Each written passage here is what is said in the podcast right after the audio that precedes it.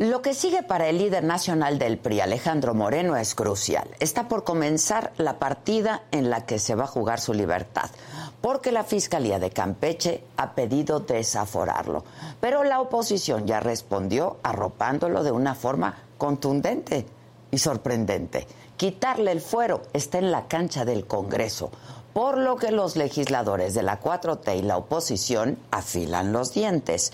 Ayer el líder nacional del PAN, Marco Cortés, y el del PRD, Jesús Zambrano, se dejaron de tibiezas y dieron su apoyo total a Alito Moreno. Incluso Luis Espinosa Cházaro, coordinador de los diputados del PRD, se apropió de una manera, pues yo diría, desafortunada de una consigna feminista y dijo que cuando atacan a uno de los diputados de oposición, los atacan a todos. Y bueno, además del apoyo a Lito, hubo un fuerte reclamo al presidente de la Cámara de Diputados, a Sergio Gutiérrez Luna, porque convocó a una conferencia de prensa para anunciar que el fiscal de Campeche, Renato Sales, había pedido el desafuero para Alito. Acompañar estos anuncios es algo que no se ve en la Cámara y tampoco se había hecho en esta legislatura. Ahora que la solicitud de desafuero fue presentada, lo que sigue es que la Junta de Coordinación Política convoque a la creación de una sección instructora que deberá aprobar el Pleno y consta de cuatro miembros. Tres votos bastarían para avalar el dictamen de desafuero. Luego ese documento pasará al Pleno, que se convertirá en jurado de procedencia y donde Alito tendrá oportunidad de defenderse. Una vez ahí, se necesita solo mayoría simple, la cual alcanzan los diputados de la 4T para desaforar a Alito y que se elegirá una orden de aprehensión por presunto enriquecimiento ilícito. Las pruebas que tiene la Fiscalía de Campeche en contra de Alito es su fortuna que sería desproporcionada con sus ingresos, según el fiscal Renato Sales, quien afirma que Alejandro Moreno tiene casas en las zonas más exclusivas de Campeche y que adquirió con prestanombres y que compró supuestamente por 19 centavos el metro cuadrado, mismas que tienen acabados de lujo. Además posee una extensa colección de arte, valuada en 50 millones de pesos, y otras propiedades en zonas como Polanco y Lomas de Chapultepec, aquí en la Ciudad de México. Sin embargo, el fiscal Renato Sales aclaró que los audios de Alito revelados por la gobernadora Laida Sansores no figuran en la carpeta de investigación. Alejandro Moreno le espera una noche de cuchillos largos. Veremos si el Congreso será el inicio de su hundimiento, porque su caída política comenzó hace algunos meses. Yo soy Adela Micha y ya comenzamos.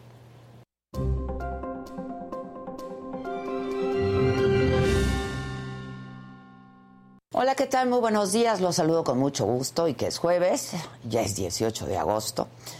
¿De qué hablaremos hoy aquí, en esta mesa de Me lo dijo Adela?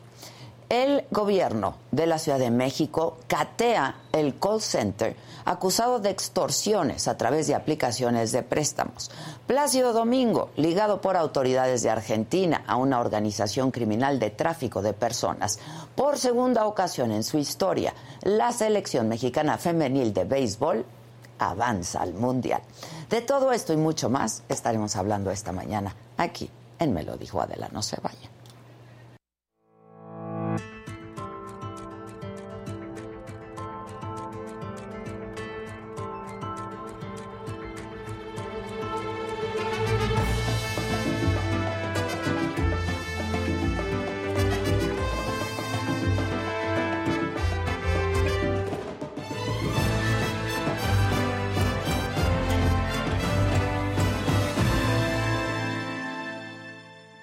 Justo como les informaba, dirigentes nacionales y legisladores del PAN y del PRD cerraron filas para respaldar al líder nacional del PRI, Alejandro Moreno, luego de que la Fiscalía de Campeche solicitó a la Cámara de Diputados retirarle el fuero. En conferencia de prensa ayer advirtieron que la alianza va por México, va a continuar. Marco Cortés, líder nacional del PAN, advirtió que seguirán luchando para ponerle un alto a Morena.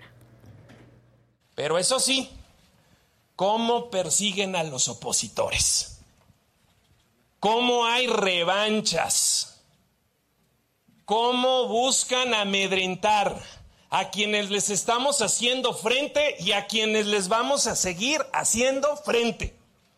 ¿Cómo buscan amedrentar a los que dijimos no a la ley Bartlett por destructiva, regresiva y contaminante? ¿Cómo buscan amedrentar a la oposición? Que tenemos un mandato popular, ponerle un alto a Morena y a la destrucción del país. Por eso la gente votó por nosotros. Y eso es lo que vamos a hacer en la Cámara de Diputados. En esta misma conferencia, Alejandro Moreno insistió que ni rompen al PRI ni a la coalición. Pero desde aquí les decimos, a un servidor, primero me van a tener que matar antes que callarme. Y no voy a hacer ningún acuerdo en el oscuro, porque mandan millones de mensajes. Desde aquí les decimos, no va a pasar su reforma electoral, no va a pasar su Guardia Nacional como lo dicen, tope hasta donde tope. Ni rompen al PRI, ni rompen a la coalición. Que le quede claro a Morena. A nosotros lo que nos sobra es inteligencia, estrategia, amor por México y un chingo de carácter. ¿eh? No tengan duda. Luis Espinosa Cházaro, el coordinador de los diputados del PRD, afirmó que si atacan a alguno de los diputados del PRI, del PAN o del PRD, es como atacar a todos están equivocando la estrategia. Cada que atacan al eje de unión del bloque opositor de nuestra alianza legislativa Va por México, lo único que logran es unificarnos más. Antier, anteayer y los días subsecuentes, cuando atacan a uno de los 200 diputados del bloque Va por México, nos atacan a todos. Bueno, y justamente, eh, pues tenemos previsto ahora conversar con Luis Espinosa Cházaro, el coordinador del grupo parlamentario del PRD en la Cámara de Diputados, que a él, pues en esta conferencia lo vimos un poco más ecuánime, digamos. Pero ya comentaba yo que usando una de las frases que distingue al movimiento feminista en este país, ¿no? Este, tocan a uno, tocan a una y nos tocan a todas se meten con una, se meten con todas. Eh, ¿Ya lo tenemos? Que está ajustando, ajustando la cámara. Pero bueno, yo sí vi muy apasionado a Alito Moreno, ¿no? En esta conferencia de prensa, a Marco Cortés también, y decía, pues un poco eh, más ecuánime a Luis Espinosa Cházaro. ¿Cómo estás, Luis? Bien, Adela, con el gusto de saludarte como como siempre, llegando aquí a la Cámara, a la carrera, porque tenemos un foro, pero con el gusto de saludar. Muchas gracias. Muy buenos días. Oye, Luis, ya decía yo que voy a reclamar derechos de autor de la frase por parte del movimiento feminista, ¿no? Este, se meten con una, se meten con todas. A ver, este, los vi muy, muy contundentes el día de ayer, ¿no? A la, a la coalición. Sí, eh, la verdad es que más allá de, de, ciertos eh, asuntos en específico, como el que ya mencionabas de Alito, pues ya es muy obvio y evidente la persecución política y para qué se están utilizando las fiscalías, no solo la federal, sino también la de la ciudad. Y esto es muy preocupante porque mientras tenemos altos índices de delincuencia, pues se persigue a la oposición. Yo decía ayer y lo quiero repetir aquí en tu espacio, si persiguieran a los delincuentes como nos persiguen a los de oposición, el país no estaría no estaría en llamas. Entonces ya es una constante. Yo no digo que no se investigue a quien se tenga que investigar por señalamientos que pudiera haber, pero pareciera que estamos frente a una justicia muy selectiva de ciertos actores políticos, todos de ellos de oposición. Ahora, es una postura muy firme y contundente, decía, este, frente al desafuero, ¿no? Eh, pero la verdad es que, en última instancia, y de acuerdo al procedimiento, pues no les va a alcanzar, ¿no? Eh, su defensa, porque pues Morena y sus aliados son mayoría en la Cámara, que se necesita mayoría simple, ¿no? En el Pleno tienen la mayoría simple, pero hay que recordar que antes hay una sección instructora. De cuatro. Debe analizar si realmente es procedente el desafuero o no, con elementos muy sólidos y contundentes que indicaran que hay alguna cuestión. Esa situación ya es cuestión legal del equipo jurídico de Alito Moreno en la sección instructora. Creo que, que, si se revisa, no, no se ha conformado aún la sección instructora, no quiero adelantarme al proceso, pero tampoco podemos dar por descontado que va a llegar necesariamente al Pleno. Ya. Este, ahora, ¿cómo es que dan esta conferencia de prensa? Ayer Alito les pide que la hagan. ¿Cómo, cómo fue que deciden dar esta conferencia? Yo decía, muy apasionada, ¿eh? Por parte de los dirigentes. Debo decirte con toda claridad, la conferencia ya estaba programada desde hace una semana. Incluso las invitaciones a los medios llegaron un par de días antes de lo del desafuero, lo puedes eh, checar con tus propias fuentes, eh, para dar a conocer lo de los gobiernos de coalición. Luego vino eh, esta petición del, del, desafuero muy desasiada, por cierto. Habría que decir que el trámite es que llegue a la Secretaría General de la Cámara, no con el presidente de la mesa directiva. Y jamás se había visto que un presidente de la mesa directiva fuera el telonero del fiscal que vino a presentar esa, esa solicitud de desafuero. Por eso, insisto, es desasiada, la conferencia ya estaba citada y la decisión que tomaron los presidentes nacionales fue la de continuar con nuestra propia agenda, que es la de los gobiernos de coalición y la de conformar la coalición en el 23 en el Estado de México y en el 24, y no modificarla por esta situación de, la solicitud del desafuero. Eh, ¿Y esto, eh, cómo son los tiempos? Eh, me decías, no me quiero adelantar, no se ha conformado la comisión instructora, pero ¿cómo son los tiempos en todo caso, Luis? Se conforma la comisión instructora, dado los números, es de acuerdo al, voto ponderado que hay, entonces probablemente se instalara con dos del oficialismo y dos del diputados de, de, la oposición, de nuestra coalición, y luego hay un mes para que el, diputado pues conozca qué se le está señalando y luego eh, presente las pruebas de descargo antes, insisto, de pasar al pleno. Por eso reitero y perdón que no te dé más información, pero no, quiero adelantarme a un proceso que quizá ni siquiera llegue hacia allá. Ya. Ahora, el fiscal de Campeche ha dicho eh, que dentro de las pruebas de enriquecimiento ilícito están las casas de Alejandro Moreno en Campeche, eh, entiendo que dos casas aquí en la Ciudad de México, una importante colección de arte, en fin. Este, ¿Esto no le va a costar a la alianza? Bueno, le, les va a pasar factura, ¿no? Vamos, ¿cuál es el beneficio para la alianza de defender a Alito Moreno?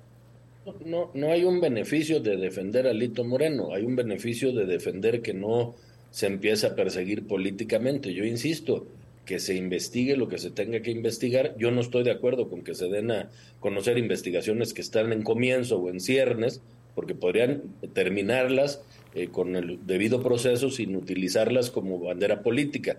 Yo quiero ser muy claro, Adela, el apoyo que le dimos ayer a Lito Moreno no tiene que ver con que nos conste o no si hay una irregularidad, tiene que ver con que nos queda muy claro que es una persecución política frente a alguien que votó en contra de una reforma que dicen los de Morena se había comprometido a votar en otro sentido. Lo han dicho eh, públicamente ellos eh, y, después de que se da esta votación vienen las investigaciones. Ayer dijo Alejandro Moreno, y solo lo repito, no lo estoy suscribiendo, que ya en 2019 habían investigado esta misma situación y que tiene ejercicios de la no acción penal, pero no me corresponde a mí ser defensor de Alito, ni siquiera en los medios. Soy un férreo defensor de que la coalición legislativa no se desmantele por presiones políticas. Ahora, también escuchamos a Alito decir que ya le han hecho llegar, ¿no? Por interpósitas personas, supongo, algunos mensajes de acordar, este, y, él dice, pues no, me, no nos vamos a rajar, ¿no? Eh, ¿Tú tienes conocimiento de esto, Luis? O sea, ¿ustedes están convencidos que la idea es acabar con la alianza? Yo estoy convencido de ello. De lo de Alito y el PRI no lo sé. Lo que sí sé es que durante la discusión de la reforma eléctrica, los diputados del grupo parlamentario del PRD y las diputadas fueron presionados de muchas maneras. Les ofrecieron cargos, eh, les mandaban mensajes, que los querían ver en Palacio Nacional y nadie en la coalición se dobló. Te puedo asegurar que la reforma electoral que el presidente ha enviado para desaparecer al INE, debilitarlo cuando menos, no va a pasar. Y no va a pasar porque nosotros estamos convencidos que nuestra obligación es con quienes votaron por nosotros para que hubiera un contrapeso institucional a un presidente que, que todo lo decide. Y eso es lo que estamos haciendo. Insisto, del PRI no lo sé, no, no me consta, pero sí hubo diputadas y diputados del PRD que se acercaron a mí para decirme, nos están presionando, pero no vamos a doblarnos, y menos así. Te contestaría de la siguiente manera, sí, en San Lázaro hay presiones de todo tipo, insinuaciones de todo tipo, para tratar de lograr reformas que no van a lograr porque las que no le hagan bien a México no van a contar con los votos del PRD y de la coalición Va por México. Bueno, me dices que compañeros tuyos ahí en la Cámara, ¿a ti personalmente ¿Has recibido presiones? No, a mí no me han eh, presionado. Igual ya saben que si me presionan, pues tampoco sucedería nada, pero no, a mí no me han eh, presionado. Yo fui muy claro en la posición en la reforma eléctrica. Había votado, como en aquel entonces, eh, siendo secretario de la Comisión de Energía, había votado en contra de aquella reforma energética de Peña Nieto, tú recordarás, y esta era peor que la que había presentado Peña Nieto, entonces yo tenía toda la calidad moral de explicar por qué no acompañaba la reforma retrógrada del presidente de la República y sobre todo de Barlet, porque era entregarle la energía a Barlet y el Barlet no es el Estado mexicano ni la CFE es el Estado mexicano. Entonces, yo fui muy claro desde el principio en mi posición y creo que al oficialismo le quedó muy claro que, primero, conocía el tema y segundo, no iba a ceder a ningún tipo de presión, pero no la supo. Ahora, también mencionó Alito en su intervención ayer en esta conferencia de prensa que tampoco va a pasar lo que quieren enviar de la Guardia Nacional. Bueno, es una bandera histórica del PRD, histórica, digo histórica de años y años, la no militarización del país. Cuando se votó la Guardia Nacional con un mando civil, veíamos ya con preocupación este avance. Y lo veía también cuando estaba en el PRD el propio López Obrador y Mario Delgado. Ahí hay eh, fotos de ellos con pósters de no a la militarización. Lo hemos visto y los hemos transmitido incluso.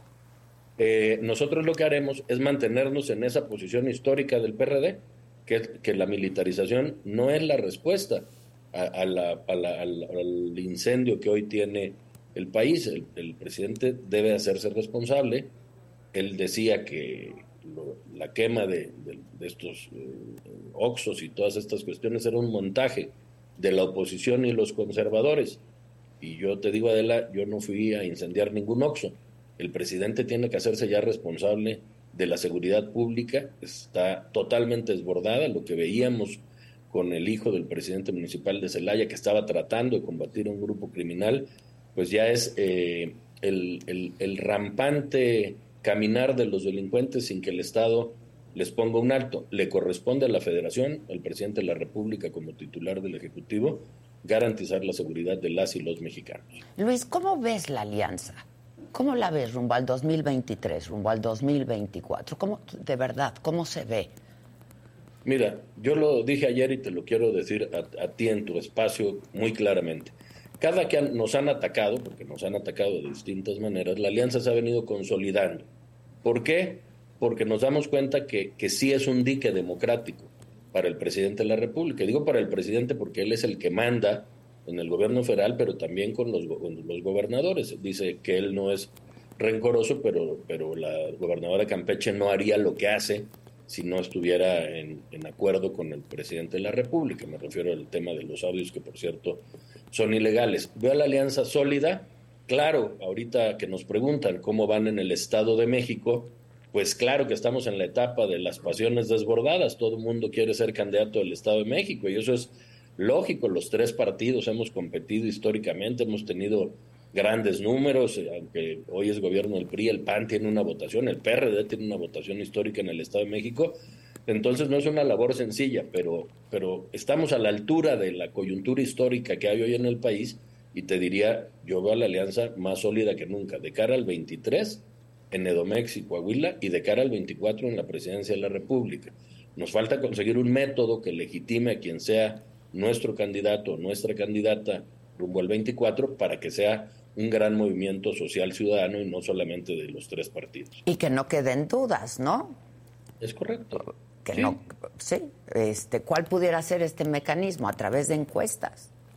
No, nosotros hemos incluso, incluso pensado que podemos ir a unas elecciones primarias, ¿no? De la gente que simpatiza con, nuestro, con nuestra coalición, pues ver quién les representa más y no quede la duda esta como las encuestas que hace Morena. ¿no? Por eso te preguntaba si van a hacer lo mismo. No, no, necesitamos un método mucho más transparente. Incluso podríamos llegar a que el INE organizara con recursos de nuestros partidos una elección primaria y ahí la gente que, que simpatiza o que votará en oposición o votará, digamos, por nosotros, pudiera decidir quién es el candidato o la candidata. Ahora, en el caso del Estado de México, pues Morena ya tiene a su candidata, ¿no? ¿Qué pasa con la oposición? O sea, todavía están viendo cuál sería el mecanismo de elección. A ver, eh, tienen a su candidata porque ahí solo hay un gran elector, Adela. Solo el presidente de la República decide quién fue. Es esta que cobraba los diezmos en, su municipio, me parece, ¿no? Uh decidieron por ella. que fue secretaria de Educación hasta hace un par de días. El PRD tiene un candidato, se llama Omar Ortega. El PAN tiene un candidato, se llama Enrique.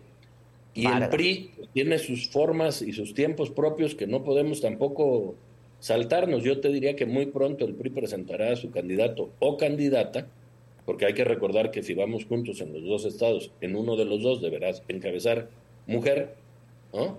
Entonces puede ser candidato o candidata y buscaremos un método muy rápido para decir como dijimos en Durango y como hicimos en Aguascalientes, ¿quién es el mejor posicionado de los tres partidos? ¿Ella o él? Perfecto. Vamos adelante y vamos a competir. Las encuestas nos dan coalición contra coalición, un empate en el Estado de México y ligeramente arriba en Coahuila. No es esta percepción que se quiere imponer de que ya ganó Morena en el Estado de México. Yo no lo veo. No, pero no, tampoco va a ser un día de campo, ¿eh? Ah, no, por supuesto que no, y por supuesto que si con esos diezmos que pedían van a llevarlos al Estado de México para movilizar votos, menos día de campo será. Pero estamos listos. Yo, te diría que lo de ayer y esta pasión con la que tú veías los discursos del día de ayer, pues tienen que ver con que estamos eh, en pie de lucha para defender la democracia y defender que haya, que, que los candidatos nuestros sean competitivos y ganadores como sucedió en la última elección y de eso estamos convencidos el PRD, pero el PAN también y el PRI también. Oye, este Movimiento Ciudadano tiene un buen perfil para el Estado de México. ¿Han hablado con, con ellos, con Movimiento Ciudadano? Entiendo que los presidentes eh, tuvieron alguna comunicación. Movimiento Ciudadano ha dicho que ellos no quieren participar de la coalición, están en todo su derecho. A mí me parece que equivocan la estrategia. Si el MC hubiera venido a la coalición en 2021, hoy tendríamos mayoría en la Cámara de Diputados, porque entre todos tuvimos más votos que Morena, pero al ir de ellos por separado, pues se perdió esa posibilidad.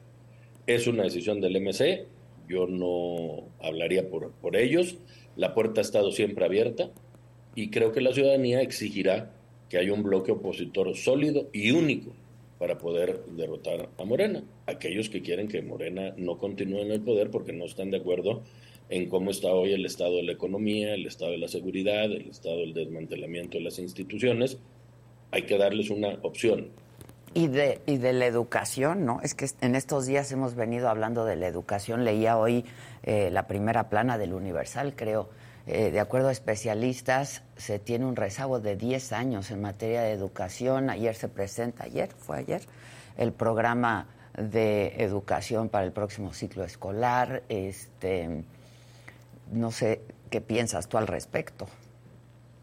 Me parece que se desdeña el punto más importante que debería tener este país, sobre todo después de la pandemia, que bueno, fue un año perdido para prácticamente todo el mundo, pero ya, pero ya pasó la pandemia y seguimos con índices de escolaridad muy bajos, muy malos, y a mí me parece que desaparecer la evaluación y las faltas, pues es premiar a decir, bueno, vamos a, ponerle las calificaciones a los niños prácticamente con autocalificación. No me quiero imaginar a los niños diciendo cuánto cree usted que, que, se merece, pues yo creo que me merezco un 10, maestra, porque porque soy bien buena gente. No es así como se evalúa la educación en un país de primer mundo. Hay que tener eh, estándares de evaluación que nos permitan saber pues cómo están nuestros niños educándose. El quitarlos me parece solamente es el evitar la pena de que los propios eh, evaluaciones dieran cuenta de que nuestro sistema educativo con Delfina y ahora con la maestra Leti pues no no no no han tenido un buen rumbo. Oye, este Cházaro, ¿no temen en el PRD perder el registro? Vamos, la verdad es que en procesos federales el PRD pues está batallando, ha ido a la baja, se desfunda. ¿No, no, no hay ese temor en el PRD? No, yo, yo cuando menos no, no lo tengo, que ha estado muy cerca, digamos, de, de las últimas elecciones. Me tocó estar en la mesa política en, en 2021. No es el mejor momento del partido, ciertamente estamos en reconstrucción Sí, sí nos golpeó la salida de López Obrador, hay que decirlo con toda claridad, pues un presidente que gana con 52%, que emanó de tu partido, pues claro que te iba a dejar maltrecho, te iba a dejar mal parado, pero estamos en, en reconstrucción, en estas últimas elecciones logramos en la mayoría de los estados el registro y creo que de cara al 2024 y con candidaturas sólidas, no, veo el riesgo de, de perder el registro, creo que hay hubo una mala racha, pero estamos otra vez en ascenso. Oye, este, el PRD en reconstrucción, el PRI en medio destrucción, este, pues no las traen consigo en la, en la alianza opositora, Cházaro. La política tiene muchas pasiones y muchas divisiones. No, no es un día de campo, lo dijiste hace rato, y menos construir los acuerdos, pero no creas que en Morena también se llevan muy bien todos, hay que ver simplemente su Congreso interno y eso que ellos en el poder y tienen un liderazgo muy fuerte que debería aglutinarlo. Yo también creo que quien sea el candidato del bloque oficialista también dejará muchos heridos en el camino que significan menos votos de los que hoy se ven representados. Sí, no es una etapa fácil, diría yo, para ningún partido en la actualidad, toda vez que aparte pues tenemos una crisis económica mundial pero que en México se reflejan inflaciones de arriba del 8%, que ya le están pegando a la gente y que es donde, donde eh, debemos presentar alternativas de, cómo hacer para que a la gente le vaya mejor sin estar necesariamente eh, hablando solamente de política. Bueno, pues ah, vamos a estar bien atentos a ver qué pasa con este proceso eh, de lo que se refiere en cuanto a Lito Moreno, estaremos atentos y contigo también en comunicación siempre. Gracias, Cházaro. El agradecido soy yo contigo. Buenos días, buenos días. Hoy es jueves y hoy toca Saga Life. Dime, ¿tú desde qué edad cantas o sabías que esto era lo que querías hacer?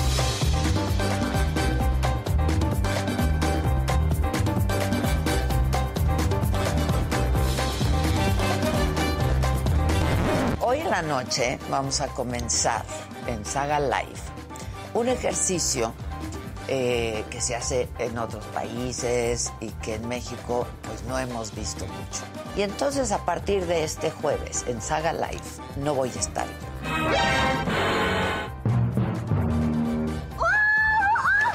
A partir de hoy y todos los jueves habrá algún conductor invitado. Muy honrada su amiga Fernanda Tapia de ser la madrina. Esto es Saga Life. Viene, viene, cabrón. Si no puede, yo lo meto en ese cachito. Bueno.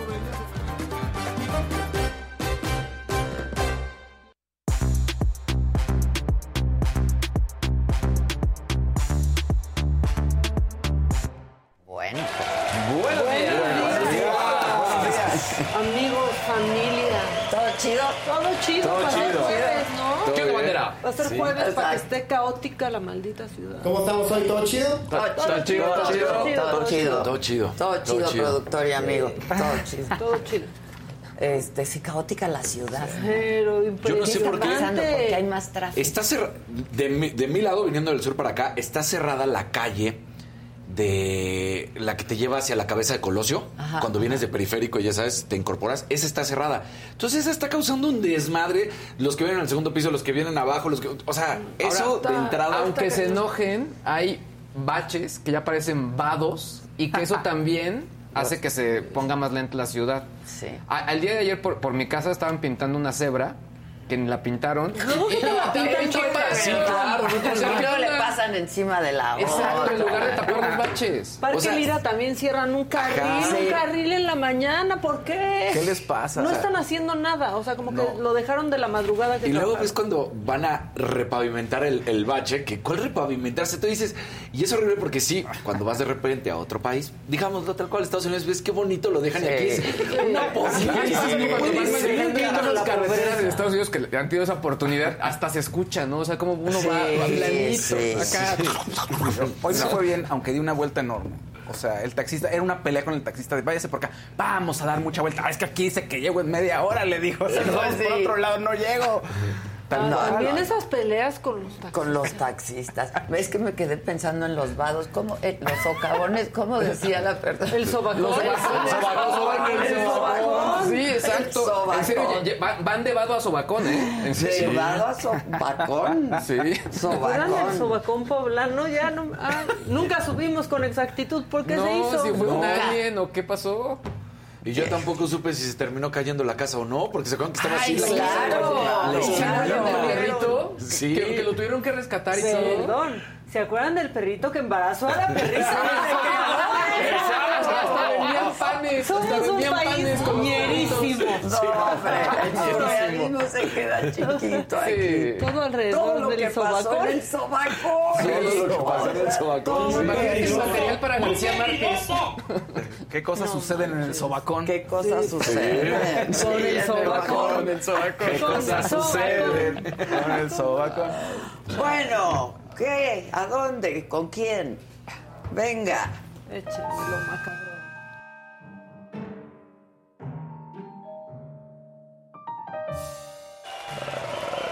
Gracias, compañeros. Ya lo logramos. Estamos aquí a pesar de los sobacones. Oye, dice Raquel, eh, Cosabón, le dije, le digo, no, eso es Casaubón. Sí, Casaubón. Exacto.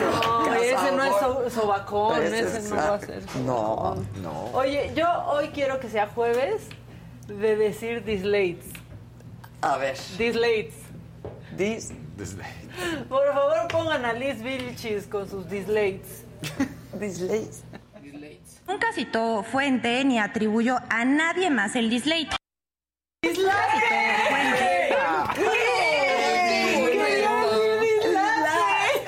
Ni atribuyó a nadie más el dislate.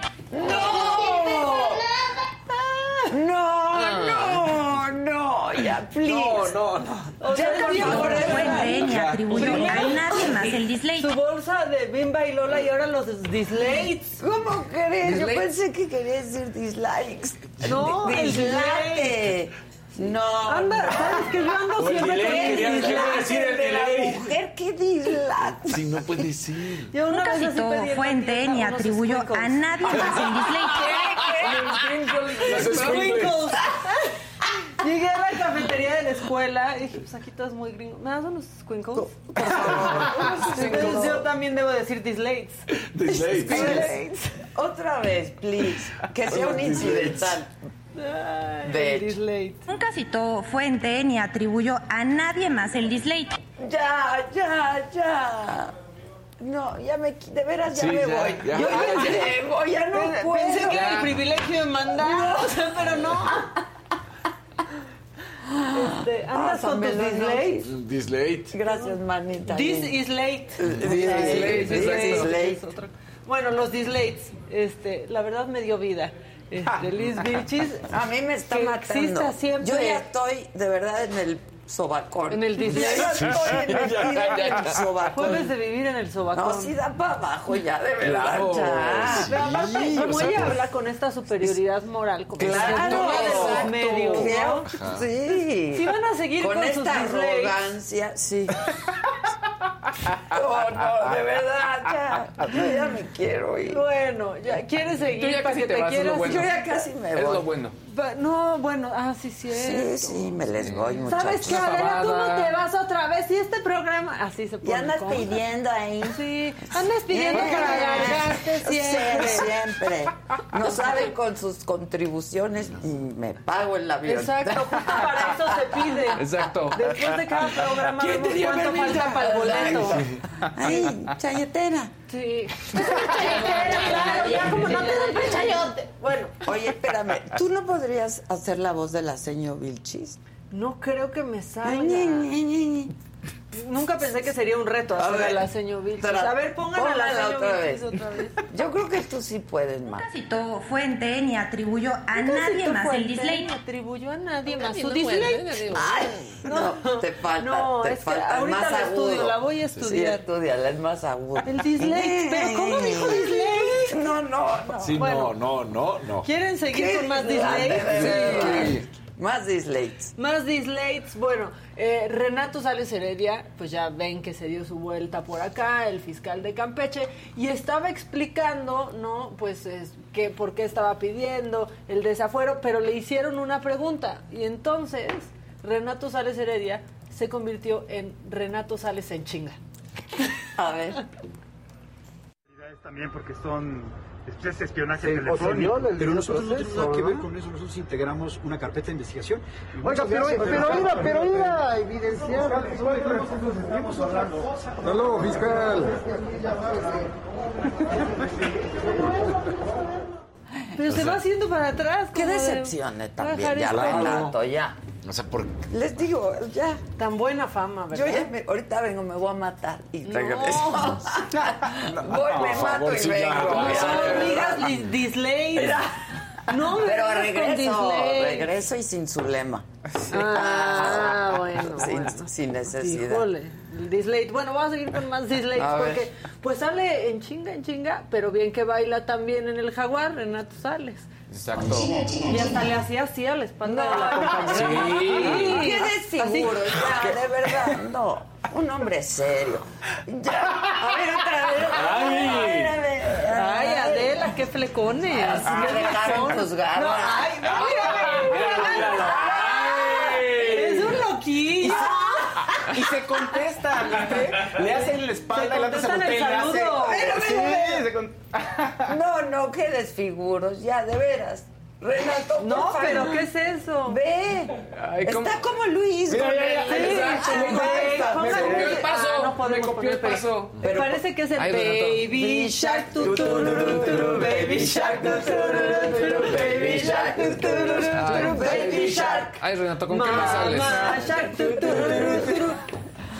¿Con qué me sales? No, pero ahí como, ahí travieso, ¿no? Sí, Ahí va, Renato. Hay que regresarla porque luego, luego. Sí, se ve una tensión, una tensión jaguariana, jaguariana muy extraña. Bueno, Acabaste ya con mi mañana. sí, para bien o para mal. No, pero ya estaba entre acabada, risas. ya dos días. Entre risas, digo, le cuestan al erario y todo, pero nos Pues reímos. sí, ¿qué Por tal lo nos menos reímos? nos reímos. Oye, ¿Qué y pasó, ayer, productor no, y ya de que sale Kevin, ¿qué hicimos? ¿Qué no? hicimos, man? tenemos que ajustar cama. Ah, Poner orden aquí. ah, muy bien. Por O sea. Si quieres trabajar. Bueno, Bueno, ayer hubo una conferencia en el Senado, ahí Citlali Hernández y otros diputados de Morena estaban hablando de cómo pues muchos se han quedado callados con esto del cartel inmobiliario, ¿no? Esto fue lo que dijeron. Mucho tiene también la senadora Xochil Gálvez que hablar del tema, porque aquí se la pasa hablando y hablando en contra de la cuarta transformación y no he escuchado que diga ni media palabra de este tema del cártel inmobiliario. Del Senado quise decir, y espérate, porque entonces Xochitl Galvez, Claro. que es de las que sí va al Senado, ¿no? claro que le... Que está en todo, dijo, pues no, mi ciela, y que llega y aborda a Citlali Hernández. Y le dice... Y que le dice, a De- ver, a a ver, a ver, ¿de qué las cosas así están y llegó papelito en mano. Muy bien, Xochitl. Romero, todo lo que vincula a los de Yo te voy a enseñar, mira, yo no voy a defender a nadie. Yo tampoco, por eso te digo que yo... Pero esto sí es una cosa que yo denuncié en su momento y que no ha habido justicia. De verdad, yo creo que lo que pudrió este país es la corrupción. Sí, El mítin es una aliada, pero no se vale tirar lodo cuando tú sabes que mi trayectoria es impecable, tanto que Claudia me invitaba a colaborar No, está con bien. ella. Yo voy a, a revisar Ahora, este y a 88. llegar los otros. Ahora, Minerio 88, eh, se hicieron 33 departamentos cuando se podían hacer 14. Es más, falsificaron los pagos. Que eso es lo grave. Lo grave es que hay muchos casos así en muchas partes de la ciudad. Y por eso celebramos que se Gutenberg 126, es este mismo dueño. Laguna de San Cristóbal 61. ¿Qué tal? ¿Qué tal? Pues La sí. dejó calladita. La dejó calladita. Sí, Claro. Sí, lo voy a revisar, sí, sí. Sí, el final es lo mejor, que ya no corrió, no sé por qué, pero voltea a Xochitl y le hace las cámaras. ¡Ah! ¡La amo! Por favor, si pueden, lleguen hasta el final porque le hace. Pues sí. Muy como Chairistegui. Sí, sí, como la Chairi. Corre.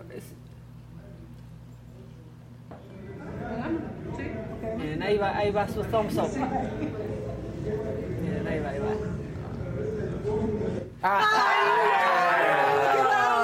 Claro. Pues es que así debe Pero ser. Pero además si alguien- con documentos. Claro, así, a mí no me andes enlodando, ¿Cómo aquí que está. si alguien iba tras todos los No, carteles exacto. Sí, o sea, no, si no, alguien ha sido aguerrida con. Y la peor pesadilla De de, los constructores Sí, fue Xochitl. Exactamente. O sea, la Y verdad. más adelante después dijo, lo que pasa es que realmente además tienen envidia porque les gano en las encuestas y voy a volver a Sí, tenerlas. No, y ahí como le dice, a ver, a mí no, no quieras manchar mi trayectoria. Por algo Claudia me invitó a trabajar con ella. Ah, ándale. Sí, ¡Pum! Sí, exacto. O se sea, la aplicó. La verdad es que sí se la aplicó y Citlali pues nomás tuvo que ir bajando de huevos a su malteada, Ah, como sí. dicen por ahí. Y luego esto ya no es video y así, ¿Qué pero... tal el alito? No. eh, Sí, sí, sí, sí. Sí, como de avestruz. mucho coraje. Sí. Así. Ay, ya, bueno. Una trampa, este, yo no sé si estamos cayendo en una trampa del SAT, no es video, no es nada, pero al SAT le gusta hacernos desatinar. Ya dijo, no, yo no les pedí. Yo, Yo, ¿cuándo? ¿cuándo? Yo no les ¿De pedí, fueron los de recursos, de SAT y NAR. Muy bien. Son los malos empresarios que les pidieron, nosotros no. No, fueron los de recursos humanos de su empresa, nosotros no les estamos pidiendo su constancia, no sé. Ahora dicen otra otra cosa que nos imaginamos, que el SAT no, no, el SAT no revisa los depósitos en efectivo. Es una trampa. Es una trampa. Sí, claro, claro que sí. los revisa. El SAT no Claro que lo revisa. Claro que a menos, revisa. ley. a menos que haya una auditoría porque el No. banco nos haya informado. Ay, sí. Pero si tu No. papá te deposita un dinerito, Perdón, si te depositan la tanda en efectivo, Claro. si vendes eh, cosméticos, ventas por catálogo, el SAT no te revisa. No, no, confíen. sí, claro que No Claro lo que hagan, no lo hagan.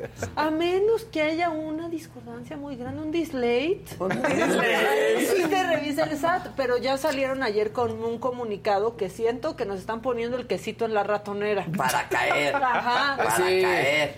Nos, nos está poniendo un 4. Exactamente. Exactamente. Un dislate de la, de la seño del SAT. Sí, no, no, O sea, la verdad. no, caigan. No caigan, de verdad, no Pero caigan. ¿por qué nos quieren hacer desatinar así? No, están Para con que todo. caigan. Ajá. ¿Quiénes? Vengan ¿Quiénes? tontitos a depositar su tanda en efectivo. Claro. No, pero está con todo el SAT. Te pasas una hora ya tienes tu mail ahí. Del buzón Sí, tributario. sí. Ay, yo por eso no me tardo nunca nada. No, pero sabes que, que aunque no te tardes, o sea, de pronto te llegan ¿No los se estresan cuando llega ese mensaje del buzón tributario? Sí. O sea, a veces pura publicidad. Ya, o sea, Porque cuando- de, ay, no, ¿Yo ¿Qué hice? Sí, exacto. ¿En qué me equivoqué? sí, sí, sí. Y lo peor es que además me cuesta mi contadora me dice, ay, soy Claro. tanto de que estoy revisando y contestando. No. Sí, "¿Qué Sí. mala. Sí. onda". Y luego anda haciendo unas cosas ya aclaradas, retroactivas, pero todo bien, te quiero Sí, mucho, ¿vale? Sí, Sí. sí. Yo, Sí, cumplo todos los meses. Pero Sí, gracias por el no, y sí, pero, pero sí ah, da calambre cuando un nuevo mensaje en su buzón tributario. Híjole. Y no porque Sí, ¿no? necesariamente hayas hecho algo intencionalmente mal, simplemente porque dices, ¿en qué me equivoqué? No, son Sí, los claro. tabitos, pero porque aparte luego creo- también fácil, fácil no es. Ahora, varios. O sea, Es que esa parte que te dicen, no necesitas un contador, Sí. tú te metes a la Claro, página haces. claro. No, Es que así te la vendían. Cuando tú estaba, estaba todo este rollo de Pepe y Toño, que el emprendimiento Ni y todo. tú, ni tú que eres experto. No, era un rollo. O sea, en serio, sí era un tema. O sea, digo, yo la verdad es que por eh, inocente y no investigar y todo esto, pues ahí caí muchas veces, ¿no? Pero ahora que estoy en regla, sí me llega alguien y digo, no manches, todo que pagué. que regularizar. Sí, claro, Claro, que no estaba en regla y luego ya está en regla. Sí, esta ¿no? administración así que complicada debe estar. No, no, ingresos, no. egresos, ingresos, egresos y ya. Pero sí es un relajo. Sí. Pues sí, pero ahora al contador se le tiene que dar todo. Sí, Te toma mi sí, estado sí. de Sí. cuenta, toma todo. Todo. Exacto. Tienes mi vida en tus manos. Así, así, así. Bueno, Ya. pues hasta aquí mi entrega Ah, macabrona Estuvo estuvo muy bueno. copiosa, ¿no? Estuvo Disley. copiosa y divertida. Y con disley. El disley. ¿Qué onda? ¿Qué onda? Le atribuyó a nadie más el dislike. Please. ¿Por qué no lee antes un poquito? Le voy a regalar Tiene unos lapsus. squinkles. Yo creo que sigue muy nerviosa. ¿No han visto el sketch? Ay, ¿qué? Ay, ay, No, no, es ¿Es en serio? Ni la No. Fausto, tiene. cada vez Fausto le Este es el, el, el Sí, bueno sí, de sí, aquí, sí, ya, plano. Salió más bueno que yo. yo. creo que le tienen miedo. Sí, salió más Sí. bueno que tú. No, es que le estás Anda teniendo miedo al De- SAT. de que sigue nerviosa. Sí. ¿Tienes miedo al miedo al seis? Al C, al, seis, al seis. seis. Seis. No es verdad. Seitz ella. Al- No, qué nerviosa, ya, por favor. Ya, no, la justifiques. Mira, tú llevas aquí menos de una semana y no andas tartamudeando ni leyendo mal. Ni diciendo dislates. Ni diciendo disley.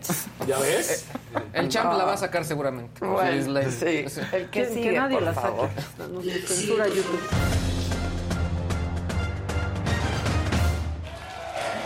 Pongan su like, buenos días. Y bueno, gran noticia la que se vivió La ayer. verdad. Gran noticia. Hoy sí Las- estamos o Las mujeres están dando la Sí. cara como Yo pensé que la goliza de ayer, perdón. Y sobre todo en el fútbol mexicano. Pensé que, que la goliza de ayer. Ah, no, Ah. ¿No de la. Sí, bueno, es que hubo. Pero esa no fue con nosotros, y ya sabes. Pero bueno, la selección. quieres arruinarnos la mañana. No, no, Ve por el ándale. Perdón por el el Deja la jefa de buena, si ahí vas. Ya, ahí voy yo. Tienes que ir, ya ves. A ver. Bueno, la selección mexicana de béisbol logra por segunda ocasión en su historia avanzar al mundial. Ellos. Pues sí, medio que sí, fue el- la picada, ¿no? exacto. Derrotaron 8-4 a Venezuela y sí, a los equipos que vencieron, la verdad es que son beisboleros, es de, son de Sudamérica, Nicaragua, República Dominicana y Venezuela, pero sobre todo República Dominicana y Venezuela que son los más complicados. Entonces, bueno, pues ahí están las mujeres, vamos a ir al Mundial, entonces, pues la verdad es que esto es una maravilla. Y lo que hay que... Mira qué alegría. Sí, mira cómo está. La verdad. Porque además, déjame decirlo de esta manera, íbamos perdiendo, bueno, las mujeres iban perdiendo. Pero somos Estaban- México. Sí, somos, Somos México, exactamente. México. ¿no? Pero es que luego sí hay que decirlo, a veces es... Íbamos ganando y pierden. Ah, esos desgraciados. No, entonces sí, ellas, ellas, ellas estaban, estaban perdiendo eh, 4-1 y de repente que se destapan en la séptima entrada y se dejan ir con siete carreras, terminan ganando 8-4. Así que ahí está la selección mexicana, pues está en el premundial, lo decíamos. Sí.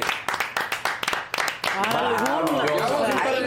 Mujeres. No, sin Ay, no. disley. Ay, no hubo Ahí no hubo disley. disley. Un par de días donde las mujeres en los deportes nos están dando muchas Mucha satisfacciones, satisfacción. la verdad. La realidad es que en nuestro país, fuera del fútbol mexicano, que hoy en día el fútbol femenil va agarrando cada vez más fuerza, en todos los demás deportes, siempre las mujeres dan la Sí, cara. Esa es la realidad sí, de- sí, del sí. deporte mexicano. No, taekwondo, por ejemplo, en su Sí. momento. Y al ratito no dudes que también la selección mexicana femenil dé mejores resultados que la varonil. Ah, sin O sea, Ojalá, la Sí. verdad. Así de fácil. Pero bueno, eh, de ahí nos vamos con la FIFA. Se cancela el partido entre Argentina y Brasil. ¿Se acuerdan de este partido que fue, eh, lo platicamos aquí en su momento, cuando ingresan autoridades? Era en Brasil, era el clásico que se iba a jugar, era para calificar al Mundial de Qatar. Y que habían entrado cinco jugadores argentinos, bueno, habían entrado todos los argentinos, pero era en plena pandemia y que ellos venían de Inglaterra. Bueno, que estaba a punto de jugarse el partido y se metieron las autoridades brasileñas a tratar de llevárselos y deportarlos, que al final todo se calmó, ya no pasó mayores, pero la FIFA a fuerza quería jugar este partido y lo quería jugar el 20 de septiembre de este año. Esto sucedió el 21 de septiembre del año pasado. Entonces, pues después de una negativa tanto de la selección o de la Federación Argentina y de la Federación Brasileña diciéndole, estamos a tres meses del Mundial. Ya no hay nada que pelear porque estos puntos no afectan en absolutamente nada y lo que sí puede pasar es que en una entrada, alguna lesión, algún calentamiento, entrenamiento y entonces para qué Entonces la FIFA dijo, bueno, está bien, no se va a ver, pero hay multa para las dos federaciones porque no quieren jugar el partido. Dicen, pagamos la multa, listo, se acabó, no hay ningún problema, pero así termina esta situación. Recordarán de cómo había ingresado la gente, ¿no? De, de pues de allá de Brasil, de las Sí. autoridades, para tratarlos de sacar. Una que va directo a nuestro bolsillo. ¿Otra vez? Sí. LeBron James. ¿Ahora qué? Ay, ¿cómo eso va directo a nuestro sí, bolsillo? ¿cómo? Extendió su contrato ¿Qué- qué por me va a vender? Extendió su contrato por tres años con los Ah. Lakers. ¡Tres años! Ah, directito en nuestra pobreza.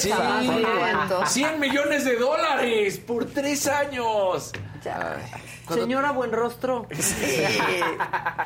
Qué O sea, cosa. El último año. bueno, cosa los puede brazos. ser, no, no Ve puede los ser. brazos. Ah, sí, sí, no, él está impresionante. Uf, ¿cómo se ve chiquita la pelota? Sí, está. Las man... No, está esto. Las esto- patotas. El que es. Ese sí es un monstruo. Sí. Él es considerado uno de los mejores de la historia. Siempre lo comparan con Michael Jordan, que sí es mejor. Yo creo que está lejos de ser como Michael Jordan, pero sí es uno de los mejores de la historia, sin duda alguna.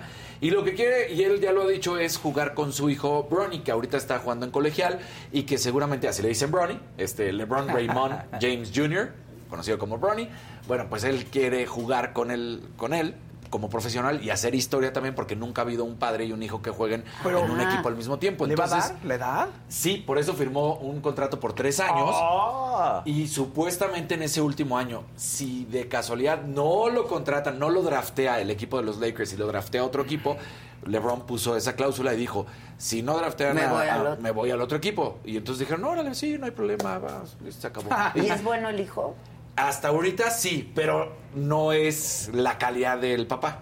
Pero bueno, ahí va haciendo su camino, es chavito, está en colegial y entonces está tratando de mostrar. Pero sí es bueno, nada más que no al... Pues no. Es que es esa cosa lo que hemos siempre platicado, ¿no? O sea, tu papá es un monstruo porque sí es uno de los mejores de la historia. Y él Y lo- es bueno, pero No al nivel de su papá. Es que hay cracks. Hay cracks. Hay cracks. También la Entonces, sombra del papá es, imagínate. Exactamente. Tengo que ser mejor que ese señor. Sí, está cañón. No, está muy cañón. Muy cañón. Y hablando de los Lakers, que ahí lo veíamos también, bueno, van a retirar a Paul Gasol, eh, el número 16. ¿Te acuerdas que también habíamos platicado esto? Que prácticamente cada escuadra, cada franquicia decide en su momento retirar números de jugadores emblemáticos, pero no quiere decir que se retiren en toda la liga. Bueno, pues hoy ya los retiran del español Paul Gasol, que fue gran eh, con- amigo de, de la Mamba, de este. Es que se le dice Sí, yo sé, Bryant. yo sé, pero- sí, yo sé. Se está pensando en dobles sentidos. Perdónenme. Discúlpenme. Perdón. ¿El dislate? El dislate. Perdón, perdón, perdón. Mamba. La mamba. Y bueno, esta para, para dos más para medio enojarnos, una tanto y la otra para ponernos al día. Eh, Triple G o Triple G sale a dar ahora sus declaraciones en contra del Canelo Álvarez y aquí el Canelo, por lo que decía siempre, ¿no? He's an asshole. Bueno, pues es que El eh, es el asshole. Dice, a ver, yo no voy a venir a demeritar la carrera de nadie. Sin embargo, pues dio positivo por clenbuterol y entonces qué rápido le fue muy bien en su carrera y a mí no me culpe nada, ahí tal cual lo dice, son las palabras de Triple G o de Gennady Golovkin. El doctor dijo, el doctor dijo que había resultados de pruebas de agua y cuando le pregunté dijo, "Sí, creo que hizo trampa y si a alguien en su equipo no le gustan mis palabras, pienso que es su problema, él dio positivo a clenbuterol."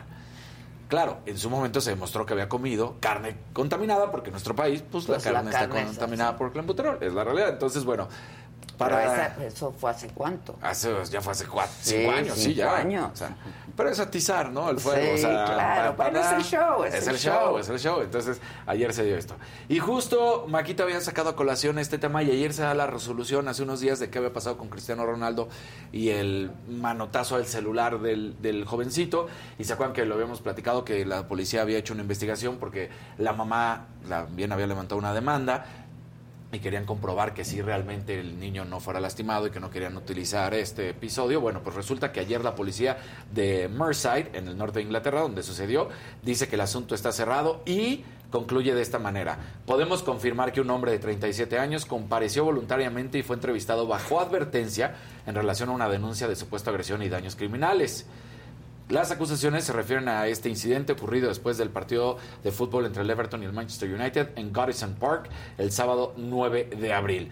Entonces, bueno, bajo la ley británica, la advertencia es una especie de amonestación que la policía le aplica a la persona si admite que cometió el daño.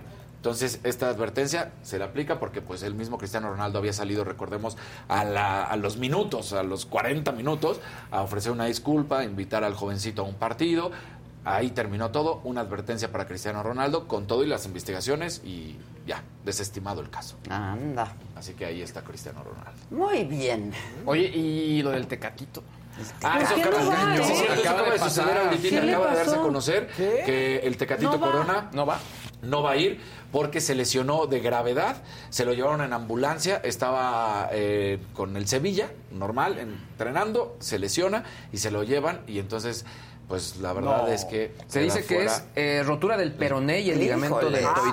del, del tobillo izquierdo y se estima que tendrá tiempo estimado de recuperación de 4 a 5 meses. O sea, eso también en la carrera le hace una mella terrible. Los que se truenan así, ¿a poco no? Cuando regresan no son los mismos, tardan se un quedan rato. tocados, depende cómo... Tardan un rato. Sí, la edad que tengan también, claro, ¿no? sí, Claro. Eso acaba de suceder ahorita en la mañana, tienes toda la razón, se me estaba olvidando, pero sí. Entonces el Tecatito Corona es una baja muy sensible para la selección mexicana. Ahora, el Tecatito Corona es un gran Bueno, jugador. No se va a perder de. Sí, por no, no qué bueno, así no lo no. El tour que ya estaba parado. Sí, sí, sí. tour ya no había parado.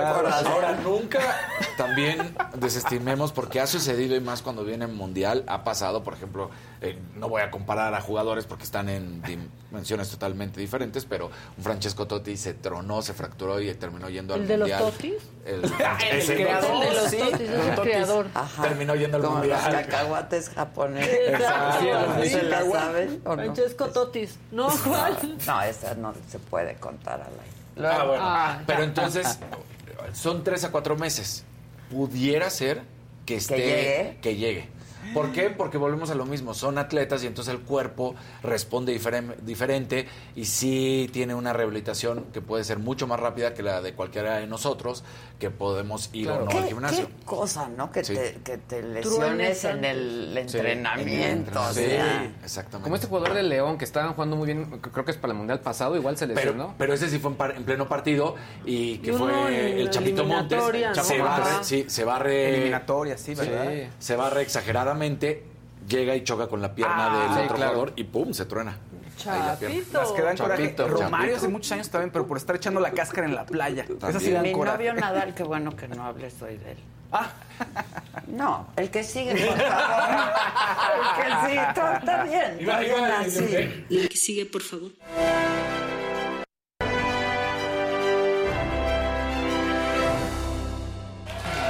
Pero que estos son de calentamiento. Sí, hay aplausos, previo al hay aplausos. Hay para- granizo, hay granizo. Hay granizo. Oigan, vamos con fuerteces.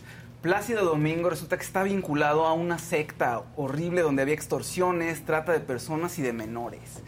Ay. ¿Cómo está el asunto? No, Resulta ya no. que la las otra acusación. Los actu- sí, después, en 2019 ya juntó como 20 acusaciones de, De mujeres. de mujeres de conductas se- sexuales inapropiadas. Y ahorita esto, resulta que la- las autoridades argentinas están diciendo que él está vinculado a esta secta porque hicieron todo un gran operativo para desmantelarla. Lleva muchos años esta secta operando en Argentina bajo el nombre de Escuela de Yoga de Buenos Aires. Obviamente no te daban yoga, ¿verdad? Y nadie Nada. sospecha que es una secta No, satánica. no, no, Voy entonces- al yoga. No, Sí. se estiraban de manera diferente. Entonces acumuló denuncias a lo largo del tiempo esta secta. Entonces la, la policía empezó a investigar, investigar. Hizo todo un operativo donde hizo grabaciones de llamadas telefónicas. Y en dos, dice la autoridad que Plácido Domingo estaba ahí involucrado. ¿Y qué estaba ¿Es su haciendo? voz? Es su voz, De es lo que tenor dice. inconfundible. Sí, dicen las autoridades argentinas que es él. eh, Lo están señalando. Entonces, bueno, desmantelan la- la- esta secta que, como todas las sectas, como atrae a la gente diciéndoles que va a haber una vida mejor, se van a alejar de las drogas, después corta vínculos con la familia, les pide dinero, empiezan a decir, no, pues pásanos tus posesiones, si alguien se moría, hacían todo el poder con abogados y todo para que sus, sus posesiones no pasaran a los herederos, una cosa horrible Para irse quedando. que había gente de, o sea, personalidades de la política y internacionales ligados a esta secta, es lo que dicen las autoridades de Argentina. Y Nexium. tenemos, Ajá. quieren, lo- están los audios. Ahora, ahí donde dicen Plácido, la, Plácido fue y están arreglando un encuentro sexual y otra donde se dice que es la voz de Plácido con la chica en cuestión, que se llama Mendy, que están ya acordando dónde se van a ver. ¿Quieren escucharlo? Te pasa el primero, por favor. híjoles. es más divertido. Este, mm, entre otras cosas, de tantas que dijo, Plácido dijo que podría venir a visitarnos. O sea, visitarnos significa venir a visitarme. Porque él va a casa en New York y lo recordó ayer, ¿no? Eh, ¿A vos te parece que yo le podría preguntar a Pet si eso sucede, si lo podríamos hacer en el museo? Sí, Bueno, bueno, me encanta. Me encanta. Mucha suerte, ¿eh? Tendré que sacrificarme una vez más. Esa palabra sacrificarse es la palabra que se usaba en la secta para que de- como sinónimo de favores sexuales de los miembros de la secta, de, la- de las chicas y chicos, porque dicen que había menores de edad también ahí. Pero En- esa, la voz de esa es de- es mujer. me- ese- ella es Mendy, se dice que es Mendy, que está hablando con una líder de la secta, diciéndole va a venir Placio, entonces vamos a arreglar el encuentro sexual. Ahora, no sabemos qué nivel de involucramiento de Placio Domingo. Daba dinero, estaba en la estructura, pero las autoridades dicen él está ligado a esta secta. Por lo menos se ve, recibía esos favores sexuales. Y aquí el tema que podrías decir, a lo mejor era amigo, lo que tú quieras.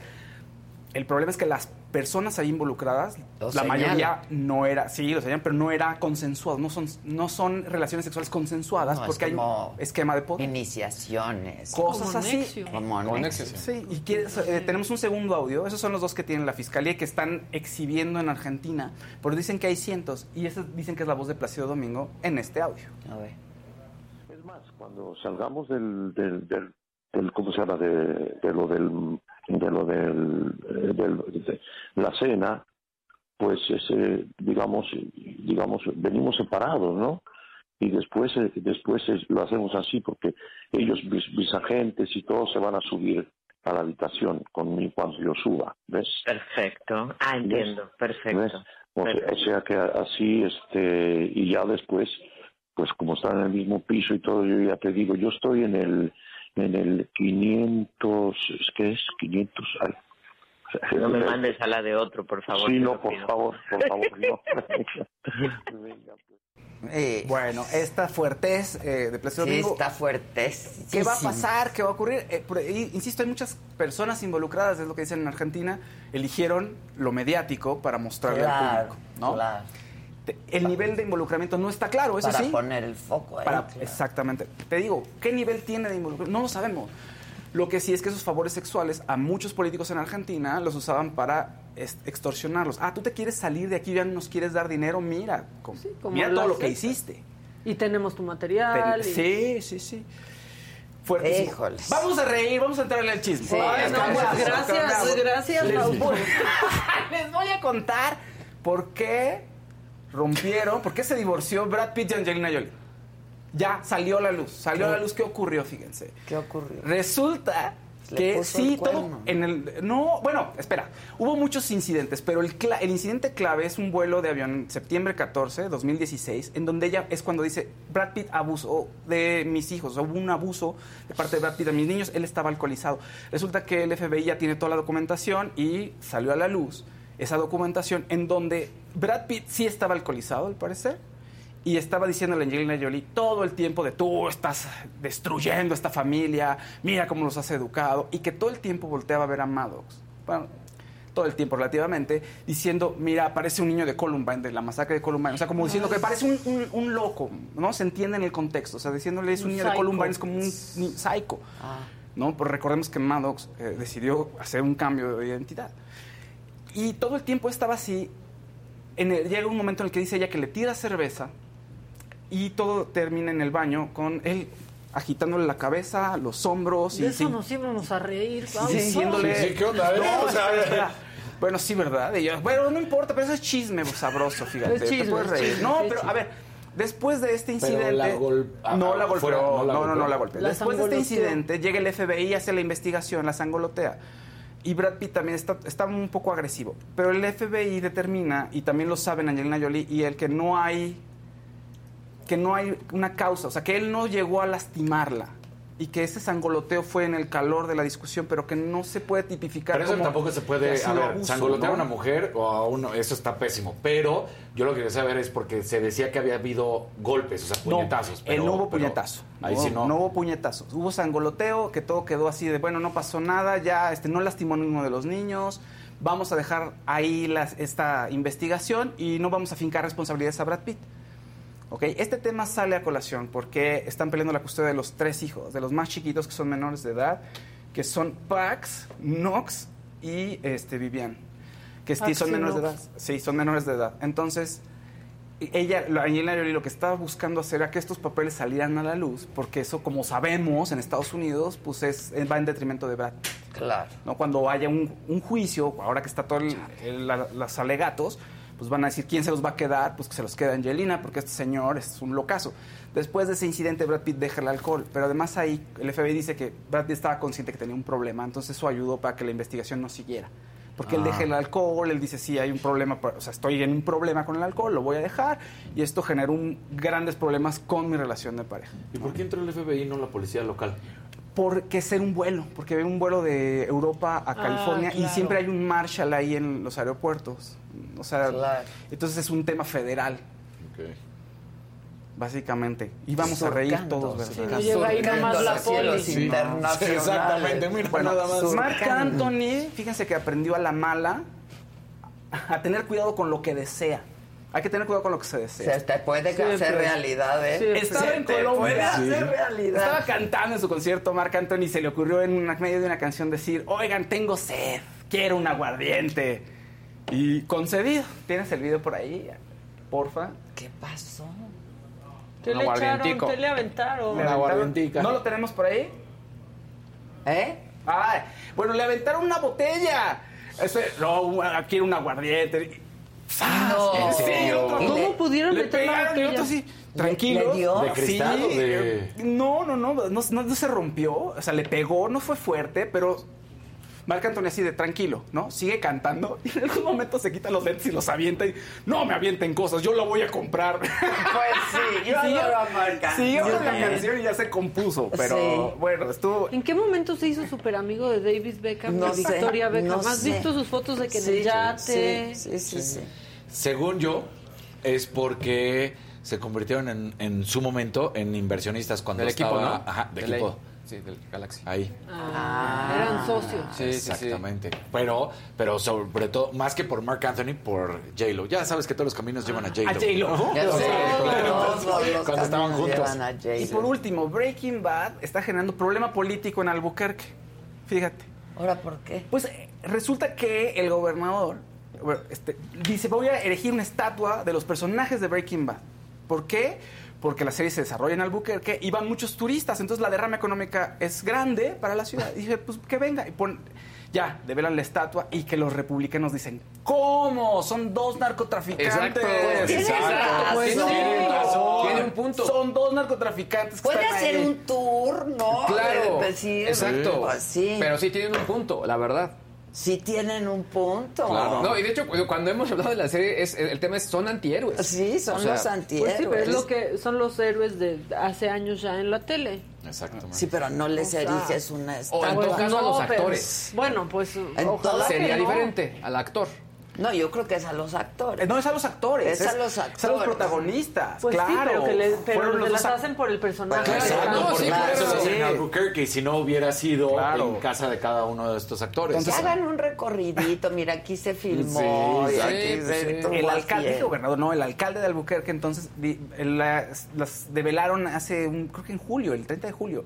Tiene poquito. Y los republicanos así, oigan, son, cocinaron metanfetamina, que esos son los héroes a los que tenemos que estar agradecidos. Y el alcalde dice, no, bueno, yo lo veo como un cautionary tale, ¿no? Como una historia para que la gente no se meta a traficar. Y tú, no, No. la gente los Es como ama. si Rafa Maya le pusieran una. Sí, pero ya de entrada, pero ya de entrada, pues se hizo la serie y la gente pues Claro, es súper fan obvio. de estos dos personajes. Y compran merch de ellos. Claro, todo. claro. Ya todo Entonces ya mal. todo mal. Pero que la merch sean tazas y playeras. Es un display. ¿No? Es un Ese es no display. No metanfetamina. metanfetamina. Sí, ¿no? sí, sí, sí. Ay, no estuvo nuestro video de Marc Anthony, ¿verdad? ¿Ya está? Sí. Ya ah, es que está bonito. Nada más para que Ah. veamos mi Marc Anthony, pero Está muy bonito. profesional. Fausto, algo, algo está raro, ¿eh? Sí, O sea, que te burles de que... De que le avientan la botella del... Sí. estuvo muy... Estuvo muy... anda display. boicoteando Casarín. Sí. Que anda Y al aire. boicoteando Sí. No, yo no Ahí. Mira, mira. Mira. ¿Dónde está la botella? El audio. Ay. No hay audio. Ya, ya le dieron el botellón. Ya, ya. Y se, se enojó. Sí, pues se fue. quitó hasta los lentes. Sí. Mira, ahí va. Pide su aguardiente. Y ahí le llega el Y botellazo. le va a llegar el aguardientazo. Ay, y sí le pegó. ¿Y sí le pegó? Sí, la pierna. Ay, no, ya, lo peor de cuando te enojas y avientas algo es que lo tienes que recoger, ¿eh? O sea, no hagan eso. ¿Qué notición te di ayer? Notición. Notición. ¿De quién? Que encontré Ah. unos lentes Ah. que había perdido. Y ya estábamos haciendo una estrategia Sí. que ni Ocean's Eleven. Sí, para recuperarlas. Estábamos a una hora de Ah, hacerlo. una hora, yo Una hora y que los Yo encuentran. hasta me había puesto mi suéter así de, de rayitas Sí. para hacer como los caquitos de... Y yo rapidísimo, no, Maca, detente, detente. Y yo ya con la media en la cabeza.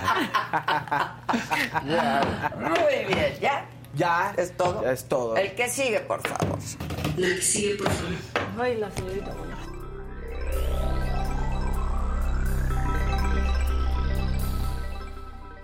Luis G&G al servicio de la comunidad. Gente bonita, buenos días. Es jueves. ¡Eh! Casi, casi lo logramos. Casi, Oye, no, lo has mencionado, Ela, pero bueno, pues sí, está en trending topic. Otra vez mi estado, Celaya. Horrible lo que está pasando en el estado. Nada más así lo dejo, ya. No, sin comentar nada Ahora más. vamos a Plena hablar. Ahorita justo, pero en fin. Eh, bueno, eh, ayer también se volvió trending topic montadeudas. Aquí hemos hablado en el programa de eso, hemos hecho Estuvo contenidos al respecto. Y pues bueno, lo que pasa es que agarraron varios de estos call centers que tienen que ver con eh, pues los montadeudas, las aplicaciones que eh, la gente se engancha, pide préstamos y después les empiezan a cobrar intereses y es horrible, ¿no? Porque Intereses los- sobre intereses sobre sobre intereses intereses, que si los quieren matar, no es horrible, horrible, horrible. Eh, digamos que eh, la, la autoridad ya está ahí metida. Creo que se volvió muy viral el tema hace algunas semanas y es una buena noticia en que hayan, pues, digamos que hecho estos cateos. ¿Qué es lo que me llama la atención? Que el más mencionado está en Bucareli y Reforma. Lo irónico es que está a unos metros de la Secretaría de Gobernación. O sea, sí, en Bucareli. en Bucareli. O sea, y están, hay unos edificios en la Narvarte, en la colonia Roma. Y pues, Qué bueno, burla. Qué burla, ¿no? Es, es un poco, digo, bien por las autoridades. El Qué que, bueno, sí, qué bueno. sí, sí. Hoy hay una conferencia de prensa para ver un poco qué es lo que va a proceder con todo esto. Pero lo irónico es que estas personas.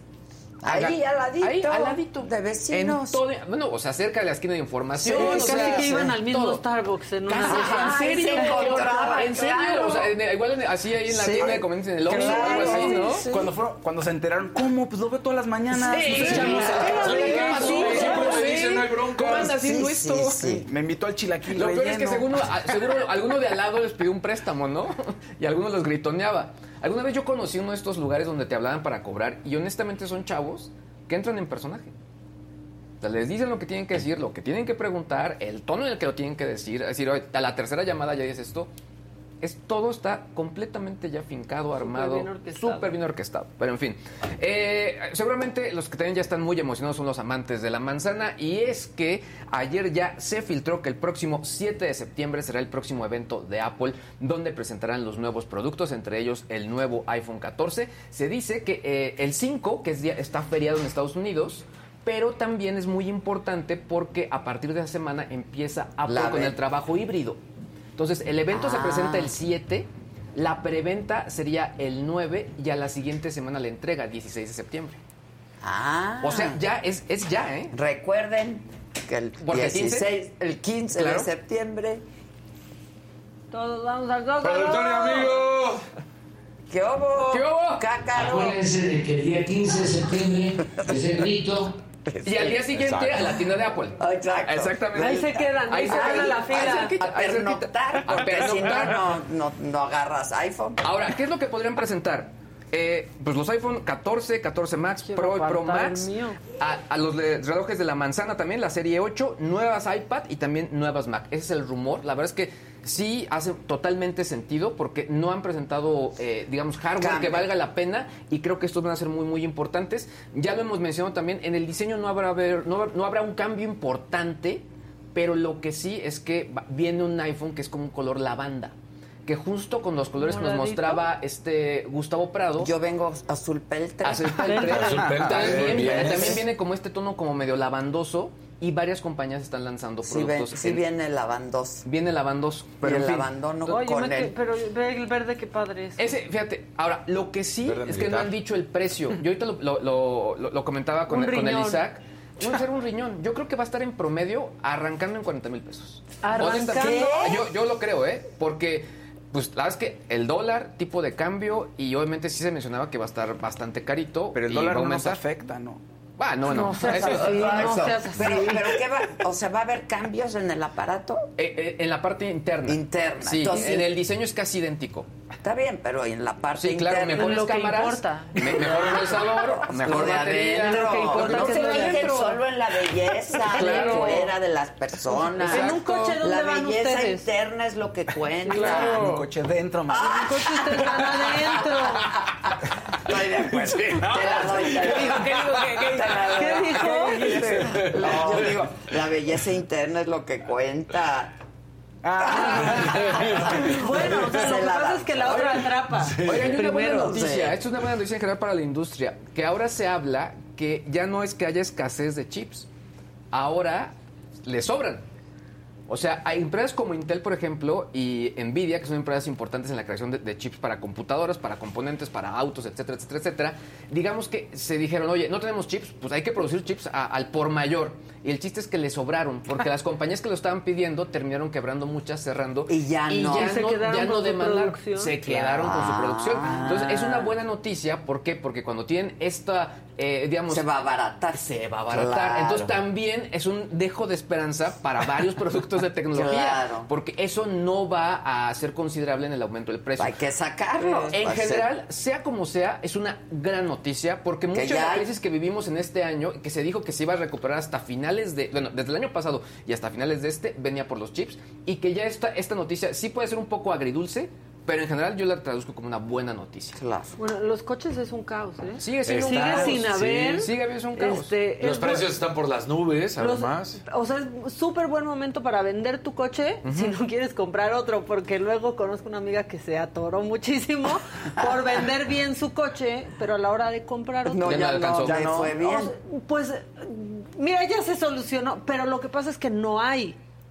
O sea, hay unos que te dicen, bueno, sí, pero en noviembre si te va bien, Uy. en diciembre, otros que en enero. O sea, la industria automotriz se va a normalizar el año que entra a mediados.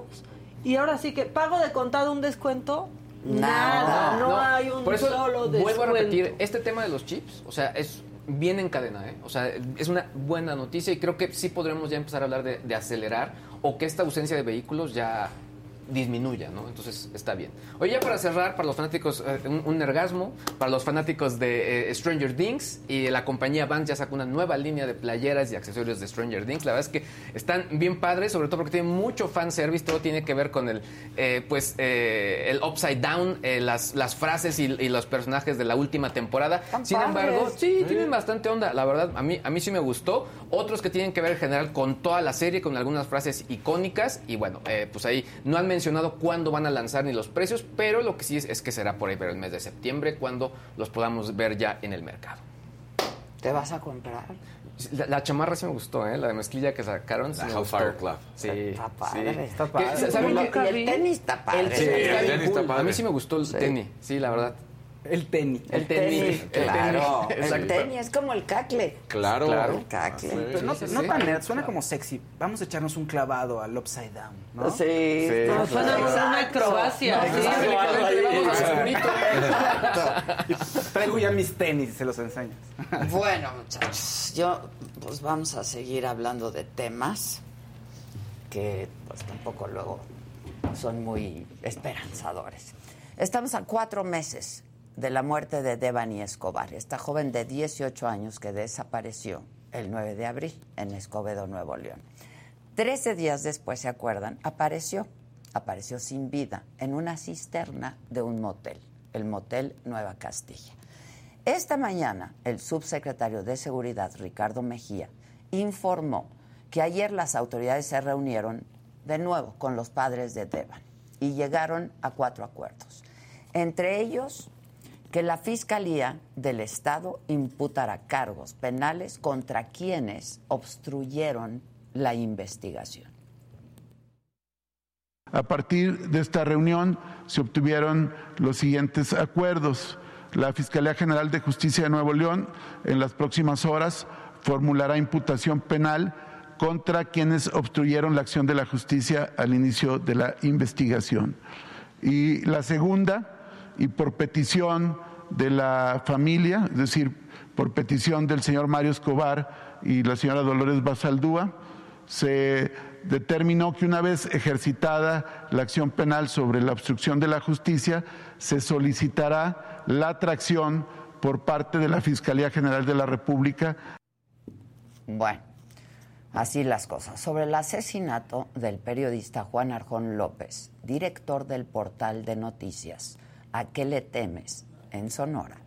También habló el subsecretario Mejía sobre este tema y dijo que el periodista murió por traumatismo cráneoencefálico por un golpe contuso y que las líneas de investigación en torno a este caso incluyen su labor periodística y situaciones personales. Hablábamos ayer de este asesinato, 14 en lo que van de este año a periodistas.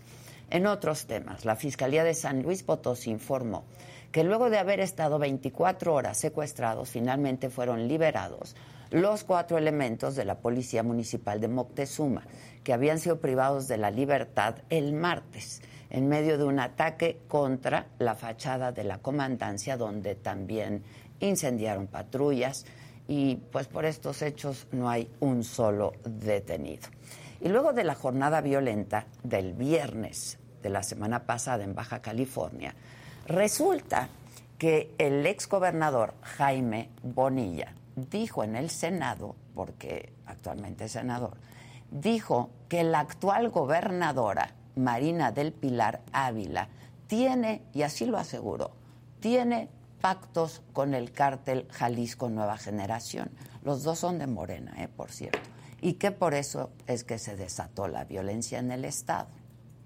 Lo que pasó en Baja California tenía que haber sido un arreglo previo de los carteles y en lo particular el cartel eh, Nueva Generación, de Jalisco Nueva Generación, donde le hizo un reclamo a la gobernadora en una este, manta inmensa, donde le dice que violó el acuerdo.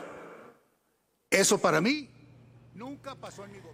Y luego de estas declaraciones, 21 gobernadoras y gobernadores electos y en funciones de su partido de Morena, junto con el dirigente nacional del partido, Mario Delgado, emitieron un pronunciamiento dando su respaldo a la gobernadora de Baja California. En este documento, firmado por ellos, por los gobernadores y gobernadoras, aseguran que quienes impulsan el proyecto de nación del presidente están del lado del pueblo y trabajando por un México seguro. Sobre el rescate de los 10 mineros que llevan ya 351 horas y contando, ¿eh? atrapados en la mina del Pinabete en Sabinas, Coahuila, la ayuda extranjera que fue anunciada para el rescate es, dicen los familiares, una esperanza para ellos pero no de ver con vida a sus seres queridos, ya, sino de recuperar sus restos. Esto es parte de lo que dicen familiares de los 10 mineros atrapados. Cuando pudieron este, haber entrado, no entraron y ahorita que ya está otra vez, pues se fue otra vez, se nos va todo para abajo. Sí, ya quisiéramos tenerlos acá afuera como sea, pero ya estuvieron acá con nosotros los expertos eh, que, que vienen, ¿cómo sienten esto? Ustedes ya lo habían dicho. Pues esperamos que lleguen ya, porque si ellos vienen a ayudar para que los rescaten más pronto, pues ya lo quisiéramos tener aquí. Y pues sí, gracias a Dios hay gente buena que todavía este, ahí para apoyo y ojalá que ya lleguen pronto para que nos puedan ayudar a rescatar a mi hermana y a los que están allá adentro también. Es preocupante, es angustioso, ¿verdad? Y a la vez siente uno mucha incertidumbre de ver tanta agua de ver que no bajan los niveles. Nos sentimos más angustiadas que ni al principio.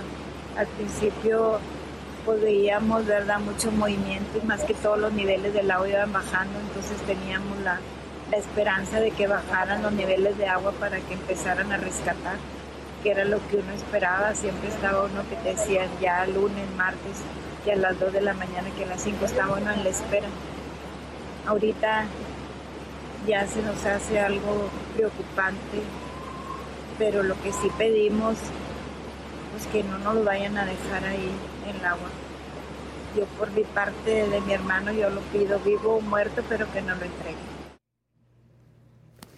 Bueno, desde el lugar de los hechos, como todos los días, quien nos ha hecho el favor de darnos toda la información desde ahí, Magda Guardiola. ¿Cómo estás, Magda? Adela, ¿qué tal? Muy buenos días, buenos días al auditorio. Pues comentarles que la llegada de expertos estadounidenses de la empresa Phoenix First Rescue, prevista para la mañana del miércoles, pues no ocurrió. Fue hasta la reunión de la tarde cuando intercambiaron información de los trabajos realizados en las últimas semanas. En un comunicado de prensa, el equipo interinstitucional informó que por la mañana, a través también de una videoconferencia con la empresa alemana DMT, pues ingenieros de la empresa local Mimosa expusieron las condiciones que se encontraron en el pozo desde el momento del accidente y la evolución de las condiciones hasta el día miércoles. Y bueno, pues eh, la reunión no fue pública, de la, pero pues de acuerdo al equipo interinstitucional, ambos especialistas extranjeros coincidieron en que las labores realizadas hasta este momento han sido las adecuadas para lograr el rescate. Y bueno, para las siguientes horas, eh, las autoridades de los tres órdenes de gobierno pues eh, van a continuar con mediciones hidrológicas, geológicas, eh, litológicas, perdón, y la estimación del minado, así como también de las minas aledañas, Conchas Norte y otra mina que se encuentra del otro lado de donde se ubica el Pinabete. Estos datos, pues a 15 días de esta tragedia, van a ser apenas procesados por otras empresas, GeoProspect y Teot, esto con el objetivo de ubicar los puntos exactos donde se van a realizar perforaciones, se va a inyectar el material de sellado en, la mina abandonada Conchas Norte. Y bueno, pues es donde se, de ahí se cree que ha estado filtrándose el agua en estos 15 días. De hecho, la maquinaria que estaba ahí desde el domingo, pues ya fue removida, fue trasladada a otro punto. No sabemos exactamente a qué parte. Eh, y comentarles que el río Sabinas, pues presenta desde ayer ya desechos toda la extracción de agua y minerales que ha salido de la extracción de pozos del Pinabete fue trasladado para allá, fue desviado para allá y pues las autoridades locales ya han pedido a la, gente que ya que no entre al río, que no se meta a bañar, a nadar y que tampoco beban los animales agua porque no saben eh, pues qué es lo que los residuos que está llevando la corriente adelante. Híjoles, qué, qué, qué, qué, dolor y qué desazón, ¿no? De, los familiares ya y qué, como una especie de resignación. Sí, así es. La verdad es que eh, la tristeza es mucha. Eh, ellos dicen que están preparados para todo, pero pues prácticamente ya también han perdido la esperanza porque ellos lo comentan, son 15 días, no tenían agua, no tenían comida, están eh, inundados, probablemente heridos, eh, sin oxígeno, con gas, las condiciones todas las tienen en contra. Esperan un milagro, claro, es, es normal, es, es parte de pero están resignados y lo único que piden es que sus cuerpos sean rescatados, que no vayan a decir que el agua impide llegar a, a ellos, a los mineros, que, que no pueden hacer más trabajos para rescatarlos. Bueno, pues hay el compromiso, ¿no? De que pues se va a terminar hasta que se haga el rescate de los 10 mineros. Sí, así es. Esperemos que pues que se dé y, la verdad, y lo comentábamos aquí en la mesa, ¿no? Esta, esta negativa por parte del gobierno a que desde un principio tuvieran apoyo de expertos internacionales, ¿no, Magda? Es que fue terrible, Adela. Desde que los familiares comenzaron a, a ver que el agua era un problema para las autoridades, ellos mismos nos señalaron, eh, hay una mina aledaña que está en dirección recta, aquí el Pinabete es una mina abandonada, es una mina antigua, está inundada. Eh, por ahí incluso se podía empezar el rescate y ellos decían, en cinco días los hubieran sacado. eh, hubieran dado con ellos. Eh, es decir, las autoridades comienzan justo en el punto del Pinabete, pero pudieron comenzar por el lado de la mina Conchas Norte y haber avanzado muchísimo más con extracción de agua, incluso con haber llegado a donde se encuentran los cañones, pues donde los, los agarró el agua a los trabajadores mineros, pero eh, la negativa no solamente fue eso, sino también la un tipo de soberbia, porque le cuestionamos a Laura Velázquez, porque los familiares ya habían comentado esto, habían hecho como propuesta pues el tema de, extraer el agua desde Conchas Norte y ella dijo que no se trataba no solamente de, extraer agua, que también había muchas cosas técnicas que hacer y, este y que pues ellos prefirieron eh, iniciar trabajos por el Pinabet en vez de hacer caso. También esa es una queja de los de los familiares. Cuando pudieron entrar, que se detuvo ya 72 centímetros de agua y podían entrar los trabajadores expertos y conocedores de esta tierra, los mineros de Coahuila, no se les permitió. Ellos hubieran podido sacar todos los escombros que estaban sacando, bueno, de una manera tan lenta que era desesperante para los familiares ver cómo sacaban los escombros, cómo no podían eh, con, con, los pilotes, con las piedras. Digo, en verdad, fue demasiado triste. Una de las familiares me comentaba que ella incluso ha encarado a Laura Velázquez, que le ha dicho que ella los mató. Le ha dado la responsabilidad de la muerte de los familiares. Híjoles, qué barbaridad, qué barbaridad. Pues te agradezco como todos los días esta información, este, y yo no sé, Magda, cuántos días más se van a tardar, ¿no? No, no hay fecha y los trabajos así como van y apenas eh, tomando datos que debieron haberse tomado desde el principio y las lecturas y las proyecciones y todo, mínimo 15 días más Adela, pero es una fecha no, no precisa. Ya. Estaremos atentos y en contacto. Gracias, Magda. Te lo agradezco. Muy buenos días. Gracias, buenos días. Tristísima historia. Y otra. Ayer por la tarde Resulta que unos hombres armados asesinaron a Guillermo Mendoza. Guillermo Mendoza es hijo de Javier Mendoza Márquez, el alcalde de Celaya, Guanajuato. Esto ocurrió en la colonia Villa de los Reyes, en el estacionamiento de una farmacia. El gobernador de Guanajuato, Diego Sinué, bueno, pues se solidarizó, lamentó lo ocurrido y solicitó lo de siempre, ¿no? Una pronta investigación de la Fiscalía del Estado. Lo comentábamos en la mañana. Claro. O sea, qué cosa, Luis. Otra, otro más, y sobre todo también hablamos también del tema de violencia, ¿no? Que lo que es la parte norte del Estado, la parte sur del Estado, o sea, todo el Estado tiene muchos problemas. Eh, eh, me queda claro que el peso que trae Diego Sinué como gobernador es bastante fuerte, pues pero... o sea, se habla de un enfrentamiento de cárcel. Pero, oye, ya nadie está salvo o sea, primero eh, gente común y corriente, entre cárceles, gente común y corriente, y después ya los que están en el poder. Entonces, ¿quién nos defiende de nuevo? Y es que lo que se escucha muy fuerte acá es que es un mensaje directo hacia el presidente municipal. Claro. Eso es lo que se escucha muy fuerte. A su, hijo. Fueron a por su hijo. exactamente. Terrible. Nos eh, va a informar a todo detalle eh, nuestro colega Jesús Padilla, él es director editorial del periódico AM de León. Jesús, ¿cómo estás? Buen día. Gracias, Adela. Muy buenos días y buenos días al auditorio. Pues un hijo del alcalde de Celaya, Javier Mendoza Márquez, fue asesinado a balazos en su camioneta afuera de una farmacia Guadalajara en el barrio del Zapote. Eh, Guillermo Mendoza Suárez fue atacado por hombres armados poco después de las 3 de la tarde, ayer, en la avenida 2 de abril, esquina con Francisco y Madero. Los agresores dispararon en 15 ocasiones con un arma corta calibre 9 milímetros y huyeron presuntamente en una motocicleta. El vidrio de la ventana del copiloto de la camioneta marca Jeep tipo Gran Cherokee, eh, color gris, presentó al menos 14 impactos de bala.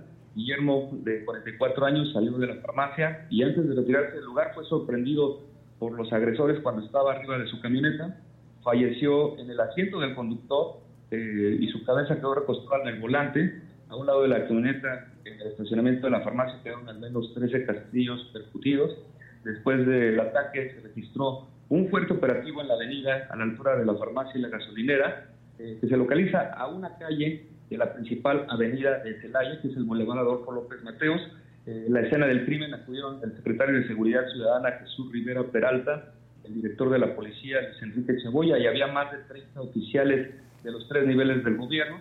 Eh, agentes de investigación criminal revisaron varios puntos de donde ocurrió el ataque, ya que se podía apreciar cámaras de seguridad eh, pues en una gasolina que está a un lado de la, de la farmacia y de la propia farmacia. Uno de los carriles de la avenida 2 de abril fue cerrado por el ejército mexicano por más, por más de una hora. La Fiscalía General de Justicia del Estado inició las investigaciones, aunque pues, aún no se ha dicho nada de forma oficial sobre alguna hipótesis. Eh, dos horas más tarde, en una conferencia de prensa, donde no se aceptaron preguntas, integrantes del Ayuntamiento de Celaya confirmaron el hecho y pidieron eh, pues no especular al respecto. Eh, también minutos después de que se dé a conocer esta noticia, eh, pues el gobernador Diego Sinoé Rodríguez Vallejo repudió este ataque al que de forma textual puso en sus redes sociales, repudio este cobarde y terrible acto criminal y requiero a la Fiscalía General del Estado una pronta investigación para dar con los responsables de este crimen. también, pues este hecho eh, simbró al sector político y empresarial, pero también a la sociedad celayense y guanajuatense en general, que expresaron el pésame al alcalde. Eh, también el presidente de la República en la mañana eh, le dio el pésame al alcalde celayense y el subsecretario de Seguridad Pública, Ricardo Mejía, adelantó que ya había avances importantes en la investigación, aunque no, no dio más, detalles. Y pues, Adela, estos hechos se dan una semana después de que se registraran más de 40 ataques terroristas en el estado, donde fueron incendiados vehículos y tiendas de conveniencia. Y también, pues, en un hecho eh, muy similar, hace más de un mes, un poco más de un mes, el hijo del alcalde de Villagrán, un municipio localizado a unos 35 kilómetros de Celaya, eh, Juan Lara fue atribillado cuando iba con su esposa en un auto compacto. Esto es lo que tenemos hasta no, no, no, no. Qué cosa. Es el recuento de los, el recuento de los daños, ¿no? Oye, ¿y han dicho cuáles son las líneas de investigación o algo? No, en la conferencia de prensa se pidió no especular y hasta el momento de forma oficial no han dicho absolutamente nada respecto a algunas eh, líneas de investigación de, este crimen. Eh, todavía no se sabe específicamente si fue solo uno o dos personas lo que lo atacaron. Lo que se sabe es que al parecer por, testigos eh, llegaron en una motocicleta y era una persona que manejaba la motocicleta y el, y el sicario que le disparó con esta arma de 9 milímetros, pero hasta el momento no hay, no hay ningún detalle sobre, sobre el móvil principal de este crimen. Pero es clarísimo que iban por él. Así es, eso es lo que sí es un ataque certero y directo. Eh, el, el, joven, bueno, Guillermo Mendoza Suárez se movía solo, por lo que pudimos observar, iba solo en su camioneta, se bajó a la farmacia y esperaron el momento eh, pues adecuado para poder escapar eh, y buscaron una zona en donde pudieran tomar varias salidas. este bulevar que te comento, Adela está a una calle este, de, esta farmacia, en López Mateos, y ahí pudieron tomar hacia la salida de Querétaro o regresar hacia el centro de la ciudad para poder salir después hacia el municipio de Salvatierra. ¿Qué edad del joven? 44 años. 44 años. Híjoles, no, pues sí está este, está dificilísimo. La verdad es que yo siempre lo comento, nosotros informamos desde aquí, pero ustedes que están allá, ¿no? Que prácticamente pues se juegan la vida en cada, cada información que, que, comparten, en cada nota que hacen. Yo no sé cómo está el ánimo ahí, la gente. Eh, si uno desde aquí de pronto baila o sobra este sentimiento de orfandad, ¿cómo están ustedes?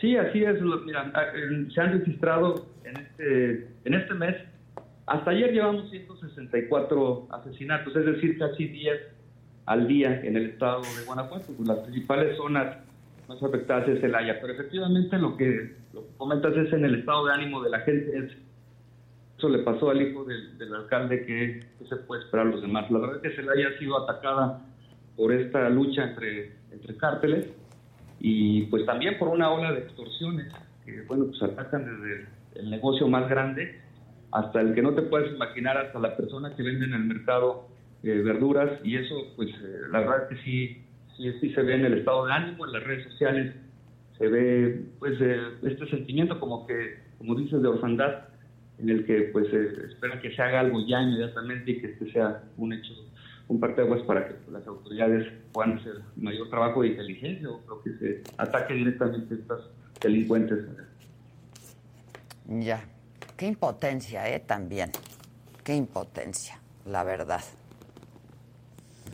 Pues eh, te agradezco, te agradezco mucho que compartas la información con nosotros. Y estamos en contacto. Gracias. Gracias, buenos, buenos días. Gracias. Levanten el evento, ¿no? Pero Porque antes de que lo levantemos, o sea, ¿te acuerdas, Ade, que hace unos días el mismo presidente decía que todo esto era una exageración de sus contrincantes? Y hoy Claro. dice y le da las Lo condolencias. que hablaba dices, yo con Cházaro ¿cómo hace puede un ser? rato, ¿no? Exacto. Este, que el presidente dijo que esto estaba siendo aprovechado y casi casi orquestado No, por sus no, opositores. y- No, a ver, tú, a ver. Mira, tú- perdón, pero yo, yo, conozco allá, el municipio. bueno, conozco el municipio, estudié allá, eh, tengo gente muy cerca de allá y se, se habla del tema de la violencia desde hace varios años. Sí, sí, sí. Y esto sí. más bien es un polvorín que está explotando y que se le salió de las manos en el norte, en el sur del estado. O sea, está muy, muy fuerte. O sea, hablaba de Villagrán. Villagrán era un municipio pequeñito, Adela. O sea, muy tranquilo. O sea, para mí escuchar que está pasando eso allá es... Sí, es, sí, es- sí, son, es son horrible. municipios chiquitos donde la gente Claro. vivía El- con mucha El tranquilidad. tema es que está, bueno, está la Sierra Gorda, eso justo la, la parte norte, y pues se hablaba mucho de que por ahí se empezaban a ocultar porque trataban de librar la carretera 57, que es la que lleva directamente desde la Ciudad de México hasta Monterrey. Entonces trataban de, de librarla por la sierra para poder ir llevando ahí eh, algún tipo de pues tráfico de cualquier estupefaciente, Sí, sí, mercancía, sí, etcétera. Entonces, pues sí, seguramente en este momento se están peleando eh, esas líneas de transporte, pues varios de los cárteles. ¿no? Claro. Y se les salió de las manos. O sea, pero es horrible lo que esté pasando. Mi madre justo le, le escribía, estábamos hablando de esta situación, y me decía, iba ir yo a hacer un proceso a un municipio cercano y dije, mejor no. No voy. Mejor, me, me- pues me dice, me da miedo. Pues tiene toda la razón. Pues tiene toda la Claro, razón. es que te da Y si- miedo. Y si, eso no es sembrar el terror y eso no es terrorismo, pues entonces Exacto. yo no sé qué demonios sea. ¿no? Exactamente. O sea, sí. híjole. O sea, que te digan eh, las partes oficiales, no, utilizar la palabra terrorismo es muy fuerte. No, no es muy fuerte, es la realidad. Sí, es la Eso es lo que sucede. Pues, La gente tiene miedo, pues ya no quiere nadie ni salir. Sí, nosotros. O sea, honestamente. Es lo que yo dije desde aquí, ¿no? Sí. Claro. Este, Para que luego una autoridad te diga, le- les diga el crimen organizado, oigan, mejor ataquen a los que no pagan sus facturas. No, él Ahorita que Luis decía que tiene mucho tiempo, hace pues es tres como años. tenerles que suplicar a Es- los carteles, claro, ya no nos exacto, hagan ya no daño. nos hagan daño. Claro. O sea, métanse entre ustedes, ¿no? Hace tres años fue la boda de una de las amigas de mi esposa, en Celaya. Pues ahí vamos toda la comitiva de amigos y todo. Y nos quedamos ya en un hotel y en la noche dijimos, oye, ¿y si salimos a cenar? Todo cerrado. Y cuando dijimos, bueno, vamos al restaurante al lado del hotel, nos decían, regresense, ¿qué hacen aquí? O sea, así está la situación. Pero así está la situación en todo México, como bien lo dices, te da miedo y, y sí es como de, oigan, este, yo soy trabajador, eh, yo hablo de deporte, no me maten, ¿no? O sea, soy padre de familia. Sí. Y dices, ¿en qué momento? Yo, yo recuerdo hace muchos años fui a dar una, una charla a una universidad en Piedras Negras. Entonces los, los chavos que me llevaron me, pues, me- trataban de pasear en la ciudad, pero sí me, me- me decían, por favor Luis, no voltees. O si se te queda alguien viendo, ah, Haz como si nada. hazte Bueno. mutis. Porque no sabemos de quién puede ser y pues mejor para evitar cualquier tipo de mala situación. Uy. Eso ya se vivía en ese momento, estamos hablando de hace como 15 años en, en esa zona del país. Esto se, se- se pasó a todo el país. Porque eh, lo estamos viendo ahorita en el Está Bajío. desbordado. Pero el sur está igual, o sea, por la parte del Pacífico está igual, la del Golfo está igual, o sea... Sí, sí, sí, sí, sí. Terrible. Bueno, ¿alguien quiere ayudar a Santo, pues, Mira, ¿cómo- cómo oye, ya se expresó, por ejemplo, Memo Ochoa, eh, justo acaba de poner un tuit para- a- a- en apoyo al, al Al Tecatito, te, ¿no? te iba a hacer un, un recuento justamente hace un momentito que decías que algunos de los que se habían ido, porque también aparecía la imagen y me preguntaban y me decían ahorita que qué había sucedido con eh, la lesión de Cuauhtémoc Blanco en su momento con John Elcock, ¿se acuerdan? Mm, que, que claro. lo truena y que Ah, sí, el claro. no vuelve a ser justamente el mismo, de- era más ofensivo, se retrasa un poco y ahí no, él, él no tiene problemas, pero recordando algunas de las historias de quiénes son los que no pudieron ir, Carlos Lara, por ejemplo, para Chile 62, Carlos Onofre, para México 70, ya para los que más reconocemos nombres, Claudio Suárez, para Corea-Japón 2002, Miguel Sabá en la Copa de Sudáfrica 2010, que era este delantero que le daba miedo nada más con ver la playera del América y ese mote se le quedó al Cruz Azul por toda la vida, nada más por haber dicho eso. Él lo dijo, o sea, ¿te acuerdas cuando el América eh, siempre que enfrentaba al Cruz Azul, el Cruz Azul iba mal? Sí, sí, sí, ¿no? sí, de, esta- sí. de estas dos escuadras Sí, hablando en claro. específico. Y entonces Miguel Sabá sale un día a decir, dice, ¿qué pasa? ¿Por qué siempre el Cruz Azul se achica, no puede con el América? Y dice, y él, y él con la playera del Cruz Azul, ¿no? Y decía, pues es que ves la playera del América y te da miedo y no, No, imagina, o sea, no, ya pues así ni... Claro, ni- esa nunca se la perdonó que le nadie. pregunten a Ted Lazo. Exacto. No, Eso. ¿Seguiste ya? ¿Ya te animaste? No, no, no, no he seguido, no he no. seguido, pero él animaba, ¿no? Él animaba, exactamente. Claro. Believe. Sí, Pues believe. Si Claro. no los animas, pues, o sea, si ya de Sí. entrada Es vas muy derrotado importante, a la exacto. cancha, pues no. Sí. El chicharito no estaba tan mal cuando dice, no, es que el no ya lo tienes, se exagera. No, no, a pero ver, si no puedes espérate. ir derrotado a la cancha. Sí, ¿no? pero como si es tú dices, Alemania, pero... como tú dices, somos campeón del mundo. ¡Ay! ¿Y por qué? Pues espérate, güey, a ver. Sí, o sea, sí. digo, lo que- Soñemos cosas chingonas. Sí, Claro. no, trabajemos por hacer cosas chingonas. Exacto, trabajemos por Claro, cosas chingonas, sí. Sí. Con soñar no basta, Y ¿eh? con soñar no basta, la verdad, ¿no? Este también se hizo mucho ruido. Es- estamos trabajando y lo hemos platicado para que Panini con nosotros y Oye, todo. sí. Pero se hizo mucho ruido porque decían, ¿por qué no está Chicharito en la lista de Panini? Pues porque no va a ir al mundial. Claro, o sea, Ah, sí, sí, yo sí. también lo vi, así es como de, pues queda muy claro. Ajá, o sea, honestamente, Sí, todo la el gente mundo que lo, dice- dice- lo dicen, aquí lo hemos dicho, no ver al mundial. Pues no tiene por qué estar, No, punto. no va- y con todo y que se lesiona el tecatito, no va a ir el chicharito. Entonces, yo, yo digo, puede ser. La verdad es que sí se ve muy complicado, pero eh, estos atletas, los hemos visto, al final del día tienen la capacidad de, una regeneración sí, más claro. rápida. Entonces, en una de esas, quién sabe, en una de esas, no estoy diciendo, ahora te la juegas o no con un jugador que puede ser que ya no esté, Que esté, no, al al 100. 100%, ¿no? Entonces, pues, igual.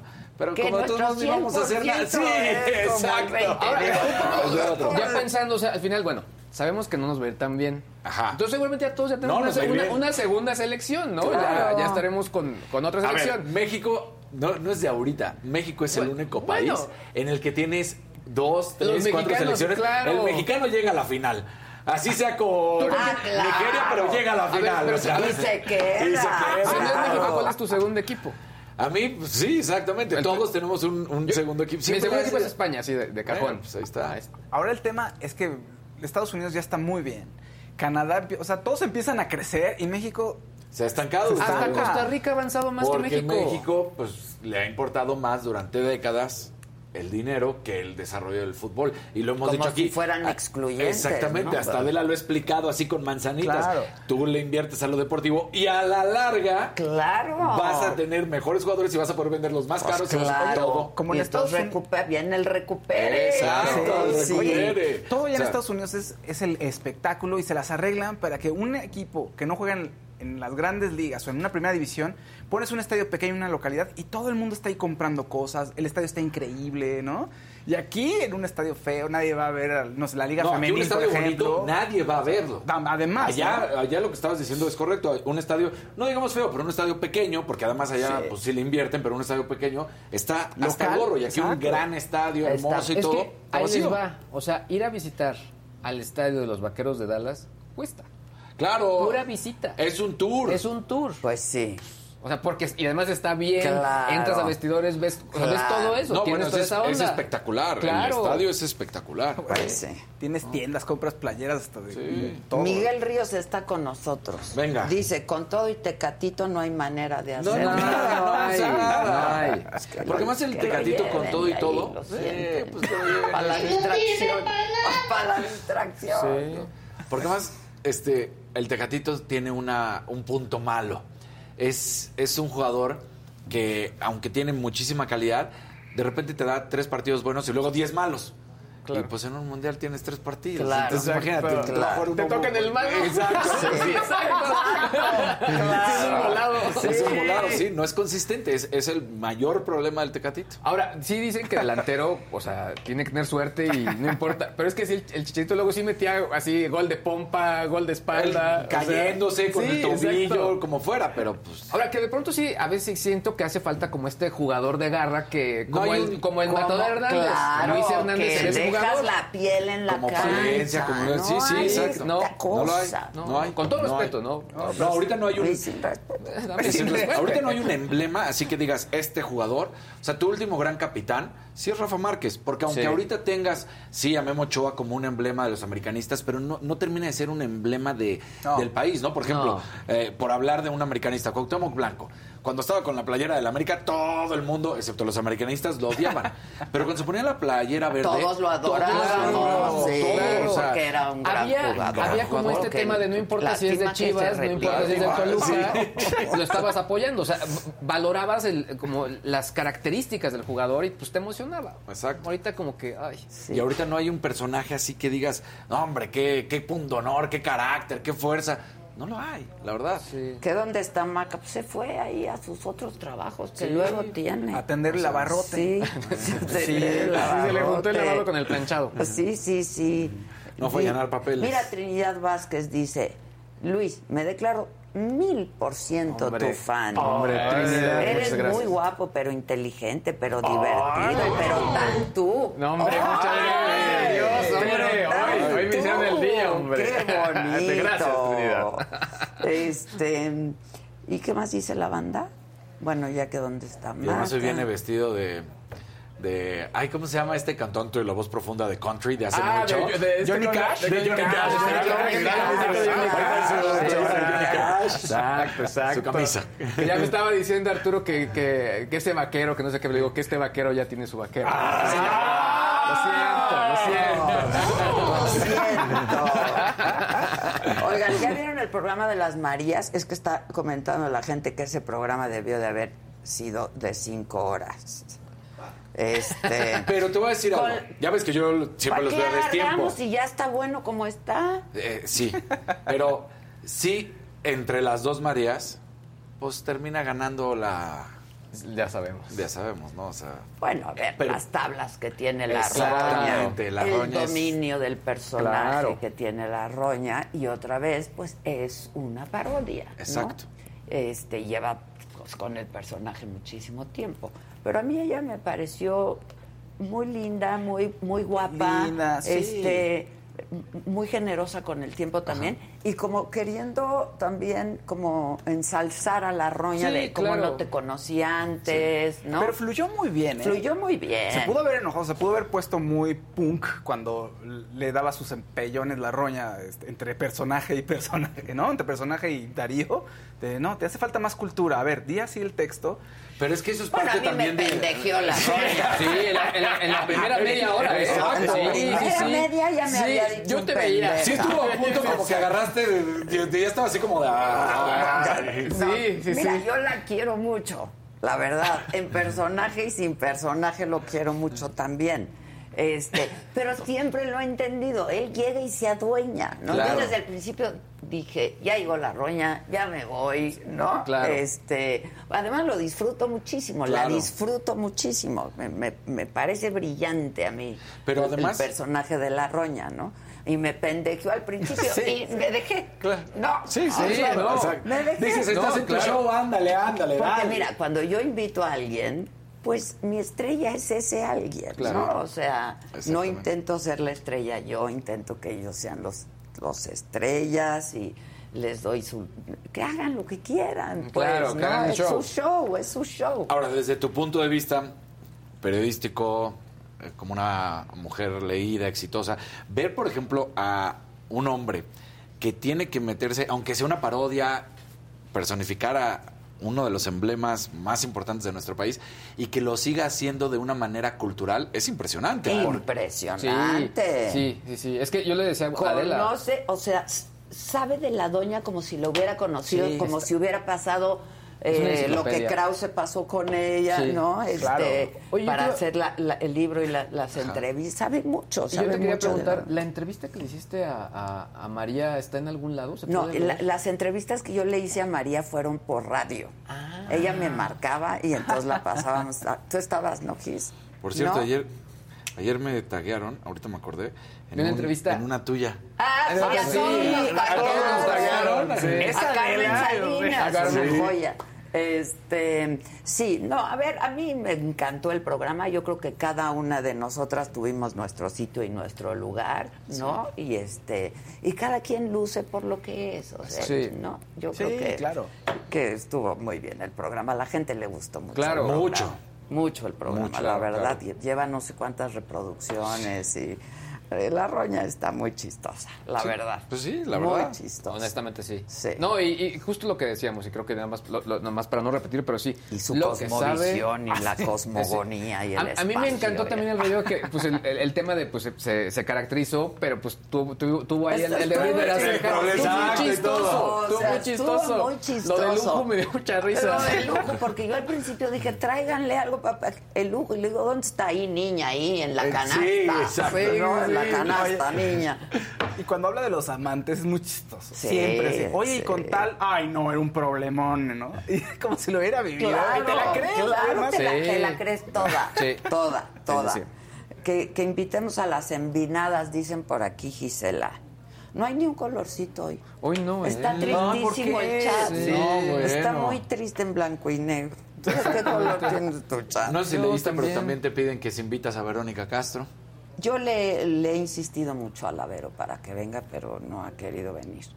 Saludos a Fausto, dice Angie Casarín. ¿Has visto la serie Todo por el Juego? Por el Juego es una serie española sobre el fútbol y sus mafias. No lo he visto, lo voy a Está buscar. muy buena que está en VIX. ¿Tienes VIX? Sí, pero no Plus, nada más Ah, VIX normal. nada más VIX sí. normal.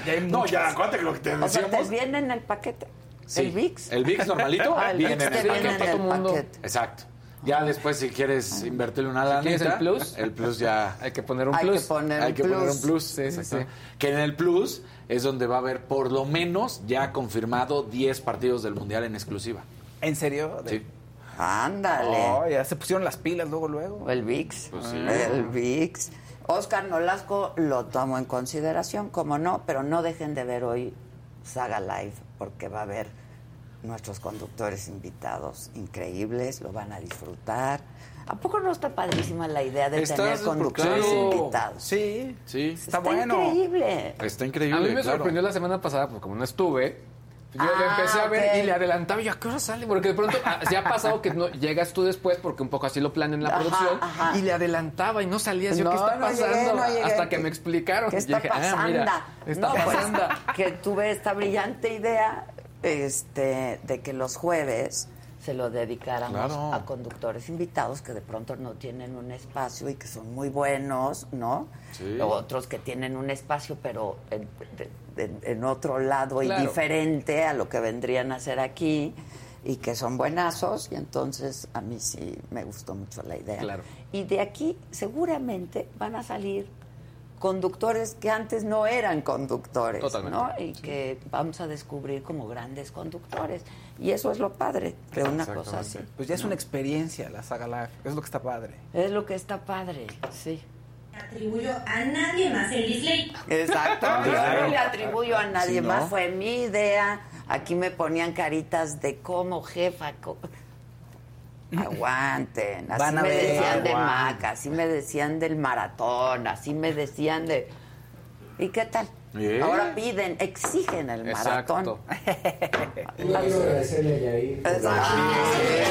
Ay, buscarlo a él de conductor. A Mancera de conductor.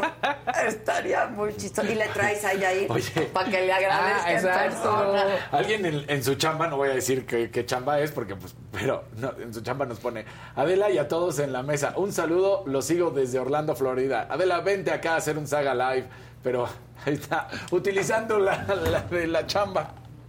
Ah, la de la chamba, claro. Ya hay un amarillito. en el Bien, sobre. bravo, bien. José Antonio Pizaya dice, sobres, ahí va para que no esté tan blanco y negro el chat. Ah, estoy en un curso, pero aquí los estoy viendo a escondidas. Saluditos, saluditos. Está increíble. Este que el programa de Fernanda Tapia estuvo increíble. Ella fue la madrina, ella inició esta serie eh, de los jueves de Saga Live por conductores distintos. Estuvo muy divertido, ¿lo vieron? Sí. de albures. Sí, sí, bueno, es que ella es fina. Ella es Pues fina, sí, canela claro. fina. Claro. Canela fina, la tapia. Sí, Estuvo sí, sí, muy ¿cómo de que chistoso. no? Yo sí lo vi y me gustó muchísimo. Bueno, Adela, tus botas están chingonas. Enséñalas, por favor. y el color en espectacular, gracias. dice Norma Espinosa. Muchas gracias. A tus órdenes, mi querida. Bueno, está preguntando Sandra Nazar de lo que ayer hablábamos, de que la CFE va a arrancar su propia compañía de telefonía. Ya está. De hecho, le- les compartíamos un poco los, los planes. Hay planes anuales, hay planes de pues de una semana, desde 30 pesos hasta Y los baratísimos. y baratos. O sea, habrá que ver que Habrá que ver el Ajá, servicio. el servicio, Exacto. que es lo que ¿No? comentábamos.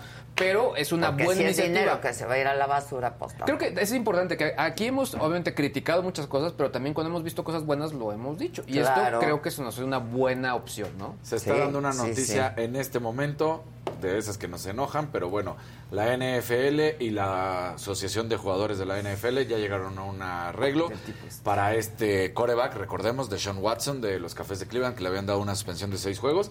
Bueno, pues todo se va a terminar en una suspensión de 11 partidos y una multa de 11 millones de dólares, lo cual me sigue pareciendo Te una cachetada por parte de la NFL porque le pone un valor a las mujeres prácticamente de Pues pues, sí. 200 mil dólares lo que hizo este desgraciado, Pues, ¿no? O sea, te sabe a poco. Sabe a muy. Este, dicen, ¿se acuerdan cuando la tapia se sacó una shishi al aire en vivo? ¿Cómo olvidarlo? Sí, no, bueno. ¿Cómo olvidarlo? Eso ocurrió en Saga Live. Pues- Todo ocurre aquí, muchachos. Todo ocurre aquí. El Jonah, ¿dónde anda? Donde cuesta menos. Ah, ya hay, Ándale. una- ya hay un azulito. ¿También? ¿Qué sí, dice? ¿Qué ya. dice? Ah, no dice, pero Nada, no saludos dice. a Roberto Páez. Muchas gracias. Este. Que Adela rife sus botas, ese Lucero Ramírez. no, ¿qué pasó? Pues podría, ¿eh? Podría. Luego he hecho cosas así. ¿eh? ¿Con dos sí. ojitos o cuánto? Ah. ¿Cuánto? Un rojo, pero del rojo, así. De al 10 mil. El- el- uno ya sangrado, Sí, sí, sí, ah, ya uno muy sangrón. Un, re- un rojo ¿Cuánto es el más caro? El máximo son 10 mil, ¿no? 10 mil pesos. 12 10 mil, pesos si son tuyas. Es que también depende, si está en Estados Unidos, sí sube por el tipo de cambio. Me, Ah, me queda claro, o sea, porque seguramente ya... Ah, no, ¿cuál es el más alto en Estados Unidos? En Estados Unidos, ¿qué serán? Pues, ¿mil, do-. ¿mil dólares? No. De a mil Oh, dólares. mil dólares, No, mil dólares. No, un rojito de a 10 mil aquí. El local. Un Local. rojito Diego. Y son Diego. tuyas.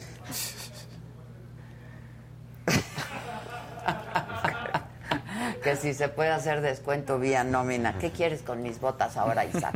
A ver, ¿estas también? Exacto. Se las quiere probar. El Isaac. Ok, ¿dónde andas el Jonah? Adela.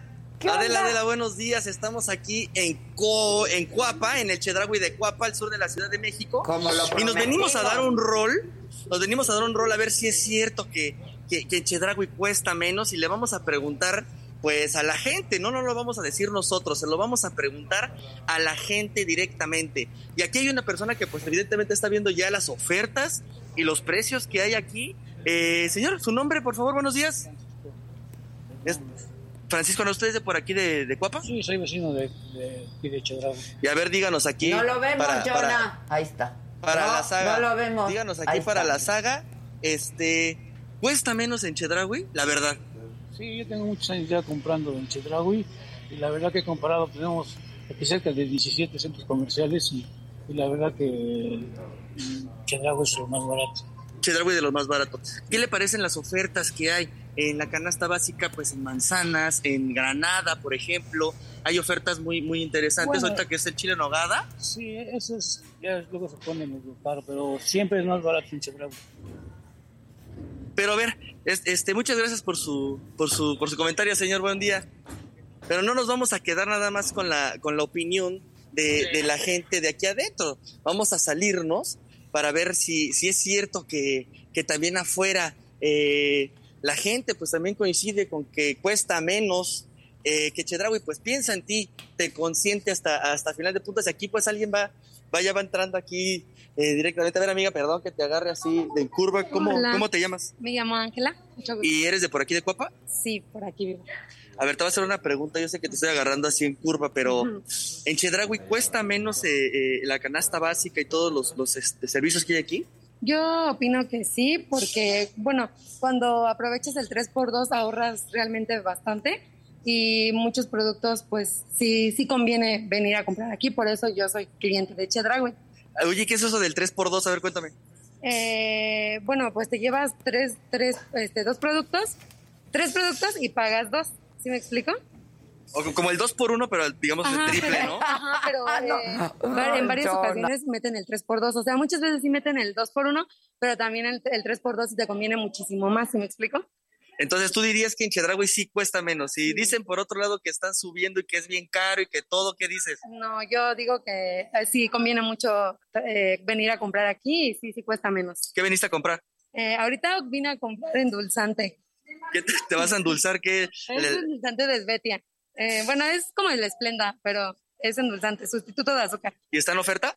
Eh, ahorita creo que sí, está el, igual te digo al 3x2. Pues ahí está, de la ve, todo está en oferta aquí en Chedraui, todo cuesta menos aquí en Chedraui. Evidentemente piensa en ti, te consiente. Y pues aquí mi, mi amiga, ¿a quién le quieres mandar un saludo? A, mis papás. ¿A tus papás? ¿Qué les dices a tus papás? Eh, que los quiero mucho. Pero tienes que decir, díceselo a Adela, un saludo a mis papás. ah, ¿Cómo? La Adela, un saludo a mis papás. Pues ahí está, Adela. Nos estamos aquí en Chedraui con toda la actitud. Y pues bueno, la gente lo expresa a su forma. Aquí cuesta menos. Y ya nos dimos una vuelta. Posteriormente les vamos a presentar pues una pieza que, que sí, que, que- exponga todos estos datos en específico y las ofertas que hay aquí. Y pues en Chedraui, Adela, piensa en ti y te consiente. Pues vo- voy a ir a que me consientan un poquito. Gracias, Jonah. Gracias. A la orden. Gracias. Es que, ¿qué pasa en Chedraui? Cuesta menos. ¡Ay, es que velo! Es increíble. Lo dijeron en la mañanera, pues por eso Claro. a ver si era cierto o Naranjita no. de Ana Lilia Vázquez. Saludos a los, saludos a los más fregones. Los amo. Eso. Y ya te incluyeron, Ya, ya porque ya, ya. Ya, ya. Aquí el señor Zavala. Claro, No. exacto. ¿Y el Catrincito qué? Pues que no debe tardar, que está teniendo un Zoom. Ah, está en un Zoom. Es- Anda vendiendo sus servicios. ¿O qué anda haciendo? Anda echando Oye, choro. yo no sé de qué quieras hablar tú. No, pues hay mucho, pero tú de qué quieres? No, de la educación, no. ¿Tú qué más traes? Sí, no. Bueno, no, pues hay como que mucho, ¿no? Mucho, O sea, como en botica. Sí, sí, pues hay como que una... Se ve como que descontrol, ¿no? No, yo ya no puedo. Yo ya está- hace rato dije, me voy a matar, ahorita Sí. vengo. O sea, güey, ya. No tardo. No tardo, voy, vengo. Sí. Pues mira, lo de la educación sí es un problema serio, porque pues ya es un... No se avanzó nada en este sexenio. ¿no? De- digamos, apenas tienen un programa que ya no se va a poder aplicar. Exacto. Eh, pues al margen de lo que, de lo que decidan, los, la- las cuestiones educativas llevan su tiempo, son virajes muy, muy lentos, ¿no? porque estás hablando de millones eh, de niños, entonces eh, cuando haces un, un modelo educativo, pues primero lo pruebas en algunas, en algunas escuelas, lo vas moviendo, etcétera, y eso lleva muchos años. Claro. Si la nueva secretaria de Educación quiere hacer algo, ya no le va a dar tiempo. Pues es lo que yo No dije, va a que- Son dos a años, es, cerrar es- el es- changarro. es- es muy poco. No creo que Delfina haya hecho mucho. Ojo, eh, llevamos tres secretarios de educación En esta administración. en esta administración. Eso significa que ya nadie hizo nada. Claro. Entonces, este, Esteban Moctezuma, Delfina y, Y ahora Leticia, ¿no? Entonces, eh, no va a haber forma de que, de que eso progrese, más allá de que si tienen un, eh, un programa que le quite lo europeocentrista, ahora resulta, ¿no? Que, que fuimos educados a la Sí, europea, sí, las pasadas generaciones, ¿no? Colonialismo. Colonialismo, etcétera, que son pues proyectos de un gobierno, ¿no? También hay que, hay que admitirlo como tal. Pero que no, no, van, no va a suceder, o sea, no hay manera de que pase, no hay manera de que, los, de que lo echen a andar. Creo que este gobierno se dedicó a los programas clientelares, ahí armó su estructura y es a lo que se dedica. Entonces, lo de educación, mira, tampoco es que hayamos tenido en los últimos años este, pues, grandes secretarios de educación, ¿no? O sea, no, no, No, es que muchas veces eran negociadores. no, Están eh, trabajando con el CENTE. sindicato, Claro, ¿no? claro, era, claro. era una cosa Que aquí lo han hecho eso muy bien con la CENTE. Pues con la CENTE, Con la etcétera. CENTE. Bueno, pues porque nada más faltaba que no. pues si eran- Exacto, pues si eran toma de todo, ahí, ¿no? Pues no estuvo todo, Leticia ahí en la claro. CENTE. Estas nuevas escuelas de papel, que cuántos, 400 graduados, 300 Bueno, graduados. ese o sea, es parte del problema, ¿no? Que, eh, qué bueno que lo tocas porque, mira, un, un problema de este país siempre es querer que los hijos tengan un título universitario. Claro, y Ya- colgarlo ya- ahí ya hace en la como pared. 30, 40 años decía Gabriel Said que lo mejor era que con el acta de nacimiento te dieran un, Sí, certificado universitario. Vinieras Sí, con claro, él. Para que la gente se, se educara en las carreras que se, se- que se requerían, ¿no? Digo, de ahí el éxito de los CETIS, del CONALEP, de Claro, muchas sí, cosas que fueron sí. realmente exitosas, ¿no? Porque era también, técnicas. pa- exacto, parte de lo que necesitaba El eh, país, el país. claro. Y entonces llegan, y fíjate, eh, bueno, ayer discutía con un cuatroteísta, ¿no? Que le dije, oye, es que el presidente hizo 1.500 universidades, de las cuales van 600 graduados, o sea, y a uno punto y cacho. Claro, Bueno, o sea, claro. no, o sea, no, no puede ser. Dice, "Pero es que en realidad no son universidades. Le dije, pues es que ese es el problema. O sea, ¿qué son? No Son, son pero no son. las rifas no son rifas. o sea, todo es fake. no aquí, refinan. Las refinerías no refinan, los trenes no los caminan, aeropuertos los no aeropuertos no tienen aviones. En fin, todo es No, no. Simulado. se ve como una El simulación. presidente no gobierna. Entonces, creo que, que la, la- la responsabilidad del presidente eh, son sus nombramientos y es clarísimo que si un, hay un área que no le interesa, pues la, la de la educación. Tiene mucho sentido en su caso. Claro. Sí, claro. Que hace alguien que se tardó este 14 ¿Catrín? Mira, ya llegó este, ¿De quién andan hablando? Mauricio García. Hablando de que se, tardó. Perdón, ¿Qué perdón. Catrincito? El figurín. Ay, qué rico huele. ¿De quién andan hablando? Huele a hombre. Traes el olor de los restaurantes de Con dos noches de destilación. Exacto. Sí, pero, ah, bueno, 24 horas en Entonces, Estamos hablando de la alguien que se tardó 14 años en hacer su carrera, pues como que sí se ve que no le gusta la cosa del estudio, lo marginó y bueno, pues ya, la educación no avanzó en absoluto. No, hay un rezago. Es la primera en- plana hoy del el Universal. Universal, 10 años, ¿no? Este... Que no, y eso cuesta, ¿no? Te digo, o sea, apostarle a las cosas técnicas tuvo un beneficio a largo plazo. Por lo que decíamos al principio, cuando empezamos puntuales, y no llegaste. alguien no llegaba, este, Atendiendo entonces, al principio, asuntillos. la, educación es un asunto a mediano y largo plazo. Cuesta mucho trabajo Claro, mover pero- modelos, diseños, etcétera. Otra cosa que le han dado al traste pues fue a las escuelas de tiempo completo, etcétera. Todo lo que sea una suerte de preparación clara que requiere esfuerzo, es al contrario, ¿no? Realmente ellos se han tratado de nos hemos salido de todas las evaluaciones educativas Eso es- internacionales. esto está increíble. Nadie puede reprobar cuando Sí, estás... o O sea, dices, ¿cómo que no puedo reprobar? Pues sí, por eso ahí sí está mejor que ya nos den el certificado, ya Exacto, que, claro, que se hace, que se hace con ello. Entonces, ese es uno de los temas que, que ya podemos dar por finiquitados en este sexenio, la verdad. Sí, No sé si está terrible. contrario. Pero el figurín, ¿qué ¿no? opinas? Y el, Figurín de, Te quiero en mi... figurín de Sololoy. Te quiero ahí en mi... Muñequito de. Sololoy. no, la, la- la verdad es mi que es vitrina. muy desalentadora la, la perspectiva de la educación. Sí, híjoles. Y además porque en todos los... El saldo de la, de la pandemia, pues es eso, ¿no? Todos los efectos psicológicos de retraso educativo de los niños que durante mucho tiempo no estuvieron yendo a aula. Los propios profesores, la des- desactualización, las condiciones eh, de laborales que tuvieron que enfrentar por dar clases a través de plataformas. Y en lugar de hacer un esfuerzo por, Claro. por eh, remontar el tiempo perdido, pues vemos un desmantelamiento gradual. Porque no solamente, pasó en todo el mundo, Ah, claro, pero el ellos tuvieron otra forma de Y atenderlo. vemos el desmantelamiento no solamente por eh, la eliminación del programa de escuelas de tiempo completo, que no solamente significa más tiempo eh, de los niños en actividades académicas, culturales, deportivas, sino una solución laboral para, Para- muchos para millones de familias mexicanas que tienen que trabajar y, y alguien y en algún lugar Ahora, deben dejar al que ahí, niño. por ejemplo, estaban diciendo que había un estudio que respaldaba el por qué tenían que cerrarlos. Entonces, Animal Pol- Político les pregunta y no está el estudio.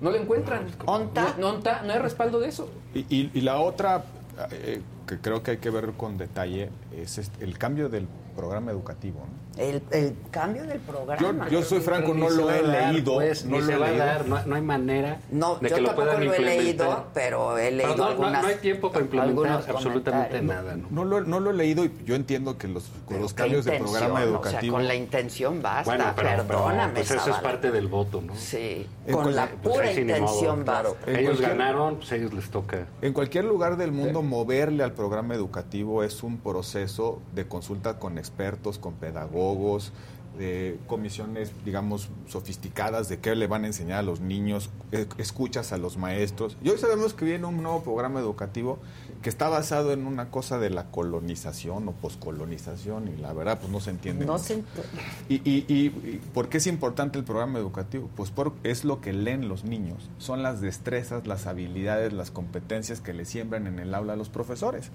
Eh, el- ahí se perfila el ciudadano, ahí se perfila el profesionista, ahí se perfila el trabajador, ahí se perfila pues el futuro de nuestro país. ¿Qué le enseñan? Pues son, eh, ¿qué nos enseñan en la escuela? Pues el tipo de ciudadanos que somos en el futuro.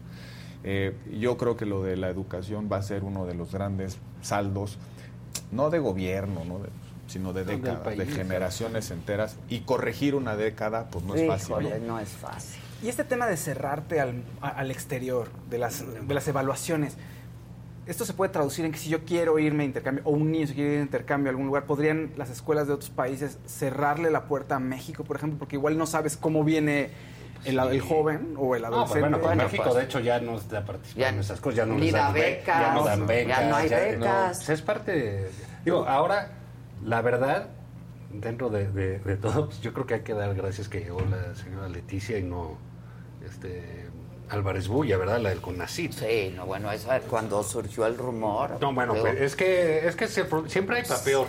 O sea, Wow, la gente se- hay que dar gracias. Ah, qué bueno, no, no, pues sí, Sí, a el tener. Imagínate que a tu hijo le educa una señora que dice que eh, no significó ningún progreso que el hombre llegara a la luna. No, no, no, Eso no, dice o la- sea- dice- Bueno, pudo haber llegado hasta un teniente. O sea, Un cabo. Sí, el cabo primero antes de de educación. Oye, pero es- ¿cuáles son los impactos prácticos Sí. de salirnos del sistema de evaluación que además genera eh, indicadores comparativos? Yo veo dos impactos prácticos. Cuando tú mides a los profesores en su desempeño y a las aulas en su desempeño, pues, pu- generas una competencia entre profesores, escuelas, aulas. Y además eso se fortalece si tú le generas incentivos al profesor. Si el profesor pasa de un lugar eh, 12 a un lugar 4, le das un Claro. incentivo por eso, pues el profesor va a echarle ganas la siguiente vez. ¿no? Ese es el primer competencia virtuosa para que los profesores sean mejores y los, y los niños incluso le echen más ganas. Pero la otra, la- la- las empresas que invierten extranjeras en un país se sientan a decidir dónde van a invertir. Entonces, ven, a ver, ¿cómo está la seguridad en México? Ah, pues ya bajó y ahí no hay violencia. Muy bien. ¿Cómo está el precio de los energéticos? Vamos. ¿Qué tan lejos me queda de mis mercados? ¿Cuánta logística hay? Carreteras. Y luego se preocupan. ¿Y qué capital humano tengo? Claro. Claro. Es decir, si voy a poder contratar Claro. una mano de obra especializada para instalar componentes eléctricos en una computadora, Claro. para la manufactura de los coches, para poder este, eh, eh, hacer aviones como la industria que, creciente en, en- en el Bajío. Entonces, sí importa estas evaluaciones porque le permiten a los inversores, a los mercados, decidir si ahí en ese lugar eh, hay capital humano, hay eh, perfil profesional para poder realizar ciertas actividades.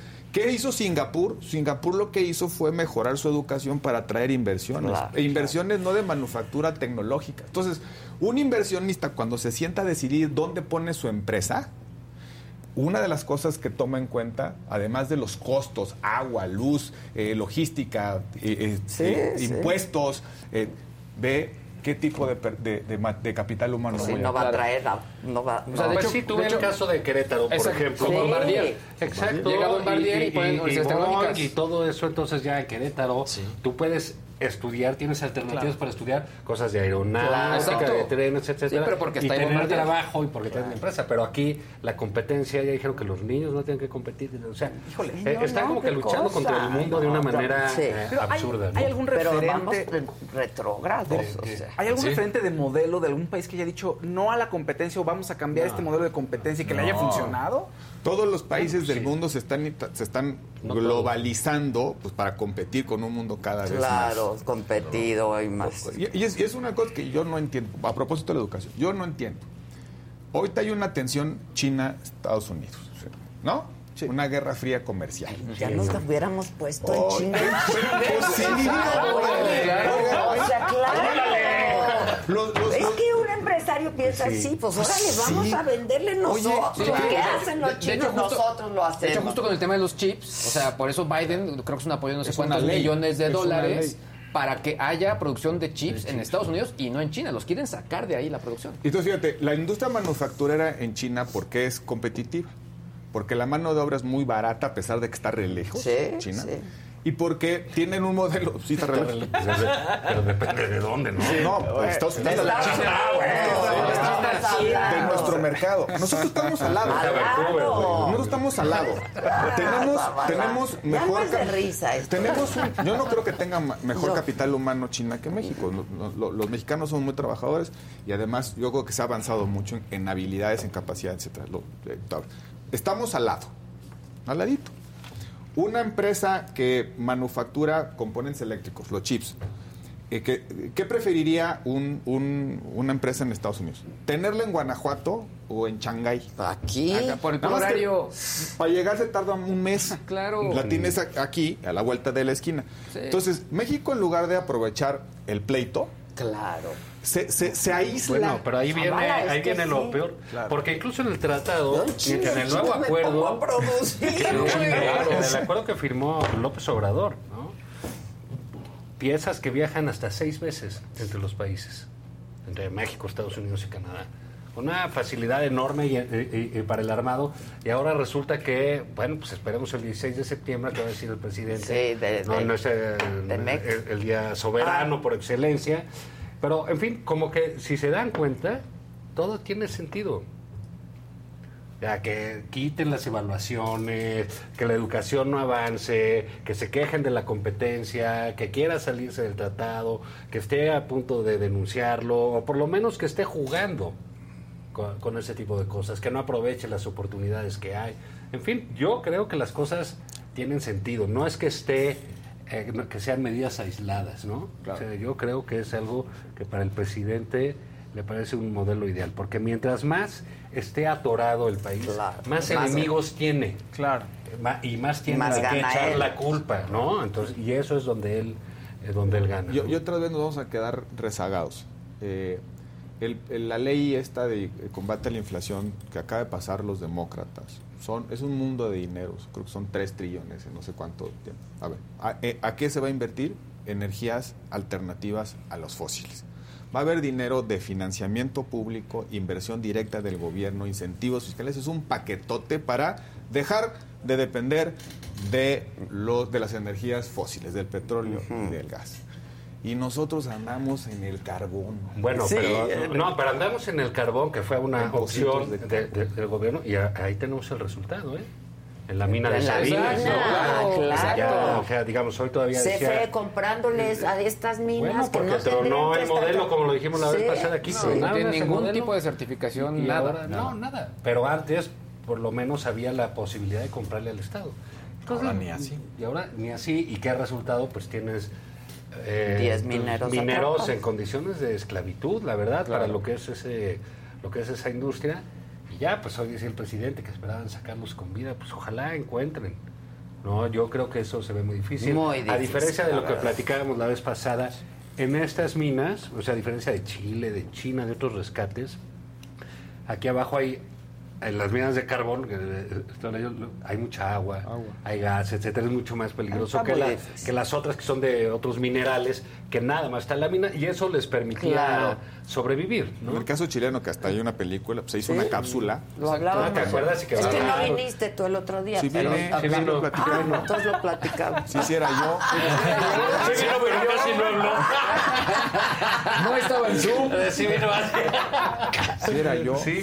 No, bueno, pues todos vimos esa cápsula, pues fue un rescate este, pues, televisado, básicamente, Claro. ¿no? Pero y aquí, parte de regresar al carbón, ahí está. Ahí está parte de ese Tiene resultado. consecuencias. Entonces, bueno, pues sí que es, afecta a las personas. sí es un salta para atrás esto en todos los sentidos. Yo no veo como que... Mira, en el cobro de impuestos yo creo Eso que muy yo- bien. yo- sí, muy bien. Y a todos también. nos aprietas, dejas de Sí, pagar. Es lo que estamos no, no mal, pues. ¿Verdad? Hasta una llega hora el recordatorio. Al día Pero, siguiente, pero, o sea, pero, ¿qué onda? se te cayó. Sí, ¿no? claro. Sí. sí. Oye, y la otra, yo también yo eso sí hay que reconocerlo. Sí hay un aumento en el precio del salario.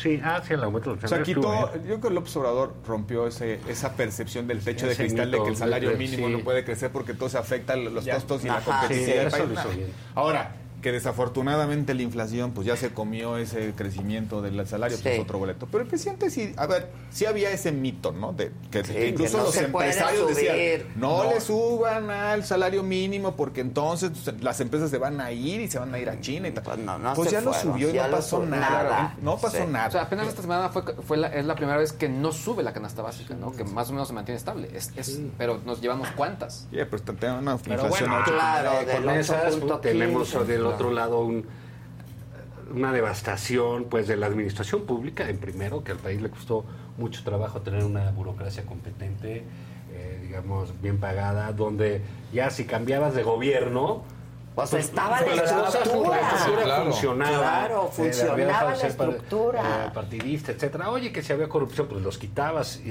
y ya Eh, la otra es la, la, la obra pública sin sentido no sé no creo que se hayan construido carreteras ni mil kilómetros en este en este sexenio ¿no? no. entonces este no lo creo ¿eh? porque el primer el primer año creo que hicieron 21 kilómetros una, una, una cosa así ¿no? Eh, y, y eso conjunto con otras cosas y este ambiente tan tan rijoso, tan depauperado. está súper hostil todo. que- pero es que no es con la política, lo entiendes, es con los empresarios también, es con los maestros, es con los estudiantes, Sí, es, con, todo, claro. es con el ITAM, es con la UNAM, etcétera. Todo esto ya como que dices... Con la iglesia. "Caray, La ¿qué- iglesia. qué- Pero como decías, Y sentido?" todos están eso. mal, todos. Ah, menos él, ¿no?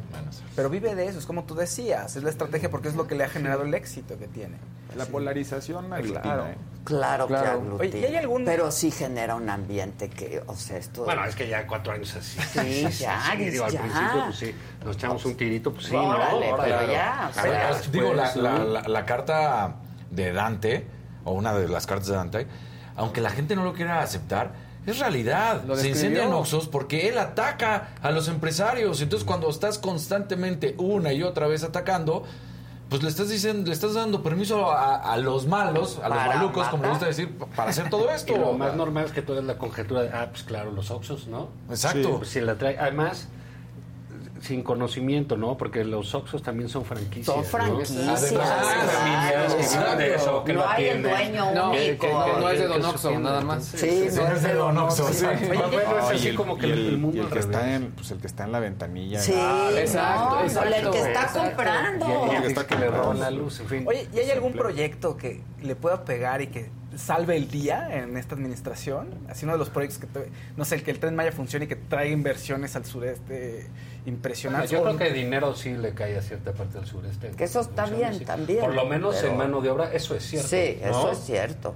Pero La- la inversión las obras se infraestructura. acaban. Claro. La inversión en infraestructura dinamiza la economía. Claro. Mientras la construyes y luego si la utilizas y la utilizas bien. Pero ya les diste empleo a mucha O sea, eso podría Pues traerle una- puntos extra, digamos, a su administración. Yo- yo sí.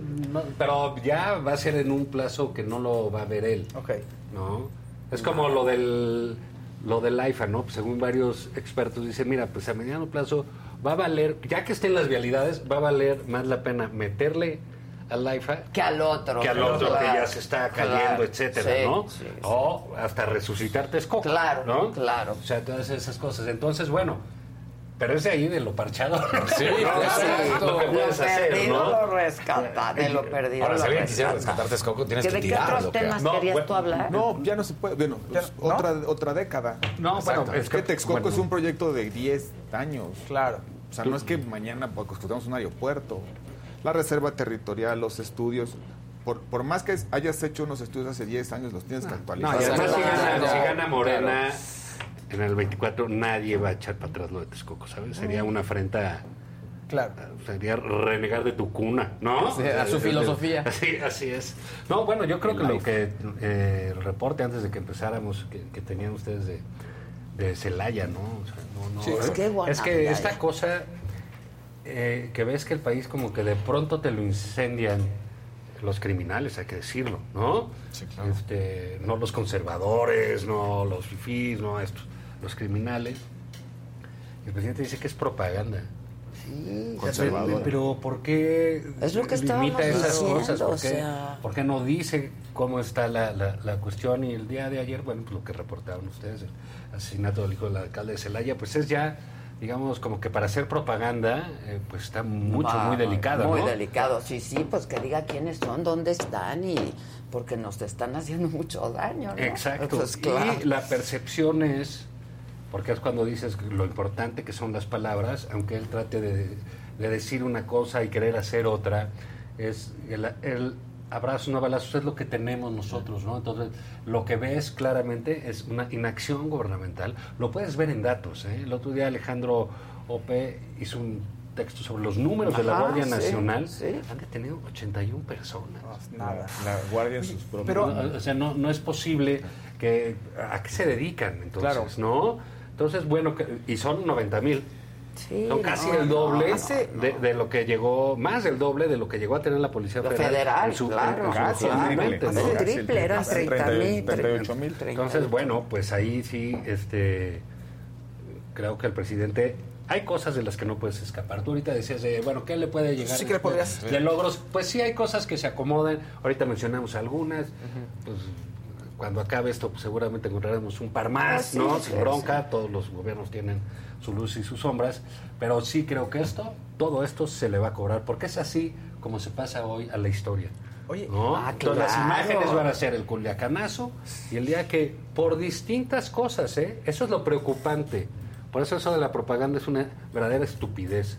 Porque en Jalisco fue por respuesta a un operativo, en Sí, Juárez fue sí, por un pleito Sí. en un penal, en Tijuana, por quién sabe por- qué, sí, ¿no? Etcétera. Eso es lo de Celaya, quién sabe qué. Pues esa es la cosa que está en todos lados, en todos lados prende y Esto es un país. ya, ¿eh? Hace años- es un polvorín. Había una, un- una plática entre John Ackerman y Ricardo Buscaglia, el experto en seguridad y crimen, y decía que, que le preocupaba ¿Por qué ves que el eso? proyecto de hace muchos tiempos Sí, le cierto. Para porque empezar. ¿Que el no proyecto saga o qué? John Ackerman que en paz ¿Por descanse. Sí, no, pero bueno. comentaba, comentaba Buscaglia que pues, le preocupaba que una situación así como la que estamos viviendo, y eso fue hace años, que ocurriera que la gente empezara a decir, claro, pues quiero orden, y alguien que traiga orden, y que eso devenga en, pues ¿quién pues pone orden? Pues un militar o Sí. Cosas horribles. O similares. Sí. Exacto. O similares. O similares. Entonces eso hay que esperar. Es que sí, sí puede haber un péndulo de en la emoción colectiva hacia mano Hacia dura. alguna, claro. Y la mano dura es, es muy peligrosa pues porque justifica cualquier cosa. Cualquier acto. A mí garantízame que voy a estar tranquilo y mata a quien se te da la Claro. gana, Sí. viola los derechos humanos, De haz lo que quieras, mátalos, haz lo que quieras, sí. Por eso es, por eso es bien importante la, la pues la- el desactivar esta polarización. En algún- Ahora, Y gobernar. yo no sé si el, no, no sé, sí, Y gobernar. Pues sí, porque mira, Sí, es lo que dicen, oye, es que Calderón le pegó al avispero, bueno, y tú lo abrazaste, carnal. Exacto, O sea, digamos, o sea, claro. si te parece mal la una, la otra está igual, ¿no? Sí. Claro. Pues la cosa es que vamos a hacer con las avispas, claro. ¿no? O sea, que ahí Oye, siguen, ¿no? La, la- es, yo no sé por qué no ha pasado, pero ¿no sería lo que pasó en Guadalajara? Bueno, Jalisco, Guanajuato, Juárez, Tijuana. Tijuana. No ameritaba una reunión del Consejo de Seguridad Nacional. O sea, O extraordinaria, no sus... ¿Qué va? Y decirle, De oiga, señor, que el la- presidente diga, a ver, es- esto que pasó se trata de esto. La guardia la tengo que de trasladar para acá porque es, tengo esta razón. Necesitamos que ustedes le entren así y asado. El, eh, entre la respuesta mediática de es propaganda conservadora a la inacción, no se hizo nada. Nada. Yo, bueno, yo no vi No, nada. Por ahí la gente ponía en el chat que en Guanajuato, por ejemplo, pues ha faltado el apoyo del gobierno federal, ¿no? Y que para que pueda trabajar junto con el gobierno estatal y tratar de controlar eso. Y al no haber esa, esa unión, pues bueno, se está, se está desbordando la violencia. Tú hablabas del culiacanazo como de estas imágenes y por supuesto cuando se queda libre, ya, pero también las imágenes de los policías siendo correteados, ¿te No, acuerdas? eso, Bueno, eso es indigno. los No, policías, no hay los soldados, la. Guardia Nacional les pegan, No los, hay nada los amenazan, los golpean, les escupen, los Están agreden. enojados. Y eso no, no abona Yo creo a que la gente se sienta tranquila. Bueno, mira, es que la- la- el, el- el- el tema aquí es, y que va la con lo de la mano dura, ¿no? A la eso es imagen, claro. donde la gente se va... o sea, tú- cuando tú ves, desde hace algunos años, ¿no? Los anuncios de, de Navy, de los SEALs, de, en Estados Unidos, ¿no? Del ejército. De. Usnavi, Siempre. De Usnavi. Sí, pero siempre son. Tienen a lo heroico, ¿no? Sí. Sí. Y bueno, como siempre están en guerra, siempre, en ahí siempre hay héroe, ¿no? héroes. Entonces siempre hay que estar preparado. Sí, sí, sí. Aquí pues, los empezaron a hacer así porque ya era un ejército y una marina con ese Claro. con esa tendencia. Entonces tú veías en el cine Y ese pronto, reconocimiento, ah, claro. de los helicópteros y O el concurso del niño en la mar y Sí, esas cosas, las ¿no? mujeres, todas estas cosas que, que y empezar a meter a la marina, al ejército eh, en un papel eh, de socializar, ¿no? Bueno, pues ahora, como que ¿para qué quieres ser soldado? ¿Para que te apedreen, cabrón? ¿No? Sí. Para que te agarren a palos, para que te hinquen y te amenacen. Entonces, No, ese, esa es parte de la devastación eh, institucional, ¿no? Un ejército que está eh, sometido a los criminales, no por su voluntad, No, ya, ya. por una ya orden eh, eh, eh, clarísima. Entonces, bueno, pues eso es Del jefe supremo. Exacto. Del jefe Pero, supremo, comandante. Eso no va a llegar a- bien a ningún lado, Yo ¿no? Porque esto, lo, lo que está pasando puede desbordar, en un sentido, esa contención de las Fuerzas Armadas que lleva ya cuatro años. Sí. Y Es ojo, es cuando eso pase, pues sí, y sería muy entendible. ¿no? Muy entendible. Porque sí los están este, pues, apedreando, ¿no? Ven al ejército y ahí sales corriendo y de, de que Híjole, te no, hacen, no, no. no se vale, ¿no? Pues Como decíamos, ¿no? La Secretaría de Defensa y Albañilería, ¿no? Sí, que- y atlapalería sí, y anexos. No, y luego si se defienden, sea- terminan por aventarles también a derechos. Y tú dices, ¿cómo no es posible. posible? Porque además Sí, esas- ya, y, y- y eso ya, de de atender a las ya. causas pues, tampoco está ocurriendo. Ya, Ya va. Ah, Ale lo dijo hace rato, me voy, me mato y regreso. Sí, ahora voy, me a echar mato, otro no vodka. regreso. A tomar otro vodka. Oye, este. ¿cómo Oye, espérate, en el descontrol, déjame una cosa. Lo de Baja California, o sea, el senador Bonilla regresa, ya Ah, sí, no a la gobernadora de Madrid. partido. Y, y entonces el presidente de Morena saca un desplegado de todos los gobernadores de Morena en contra del senador. Por eso te decía yo al principio, este, el descontrol es generalizado. Esto es un desorden, ya es el caos. O sea, pero, pero el güey además que se quiso perpetuar en el poder. sí, sí, sí. está Vaya ya dices, muy mal, Va y ataca a la gobernadora nueva de su partido. Y espérate, no le, no le dice demagoga ni Sí, nada. no. Le dice eh, que es responsabilidad y está vinculada con el Con crimen el- organizado. Que ella acuerda bueno, con el ¿qué- qué- El gobernadora que ya le abrió una carpeta de investigación al exgobernador que es el Claro. de su no, partido. que- sea- Cuando tú estás acostumbrado a nada más repartir fregadazos y estar jodiendo y aventar bombas, pues ya cuando acabaste con los de enfrente, pues no te queda más que dinamitar a los Sí, de a los de al lado, sí. Y son los tuyos y eso es lo que está lo que está pasando. ¿A quién le interesa ahorita lo que diga Marco Cortés? Pues a nadie. Pinches nadie. ¿Qué, No, ¿qué- pero- tú qué opinas? No, yo, a ver, yo creo que Ay, tú. dale dos, dale dos. No, no, no, no. A mi figurín no me lo toques. No, a ver, que, o sea, que yo creo que no hemos entendido el tamaño de la crisis política del país. Y es- siguen diciendo No, ¿y qué, qué es eso? dis- A ver, dislikes. Unos pero mira, dislikes. por ejemplo, los Los, dislikes. di- los dislikes. Es que- ¿Viste los dislikes? ¿O no viste lo de los dislikes? que la Vilchis vio- tenía La señora dislate eh, y creyó que era en inglés y, dijo. Dislate. Porque no sabía lo que es un dislate. Exacto, ese es lo más cabrón. Del Que ella- no sabe qué que es. ella- O sea, fue un que dislate. Exacto. Cayó en un dislate. Cayó en un dislate, fue lo que dije yo ¿Qué hace viene un siendo rato. el dislate?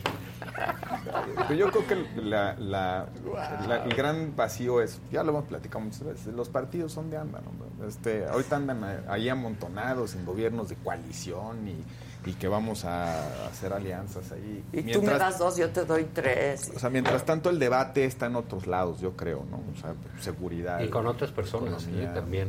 Yo creo que las cosas ya van, van a suceder fuera de los partidos. Porque no dan. No están dando, La no gente no tienen la confía en los altura. partidos. o sea, Confianza, y, no, y los liderazgo. ves, o sea, ¿quién va a salir de ese partido? Pues no hay Exacto. nadie que quiera salir, ¿no?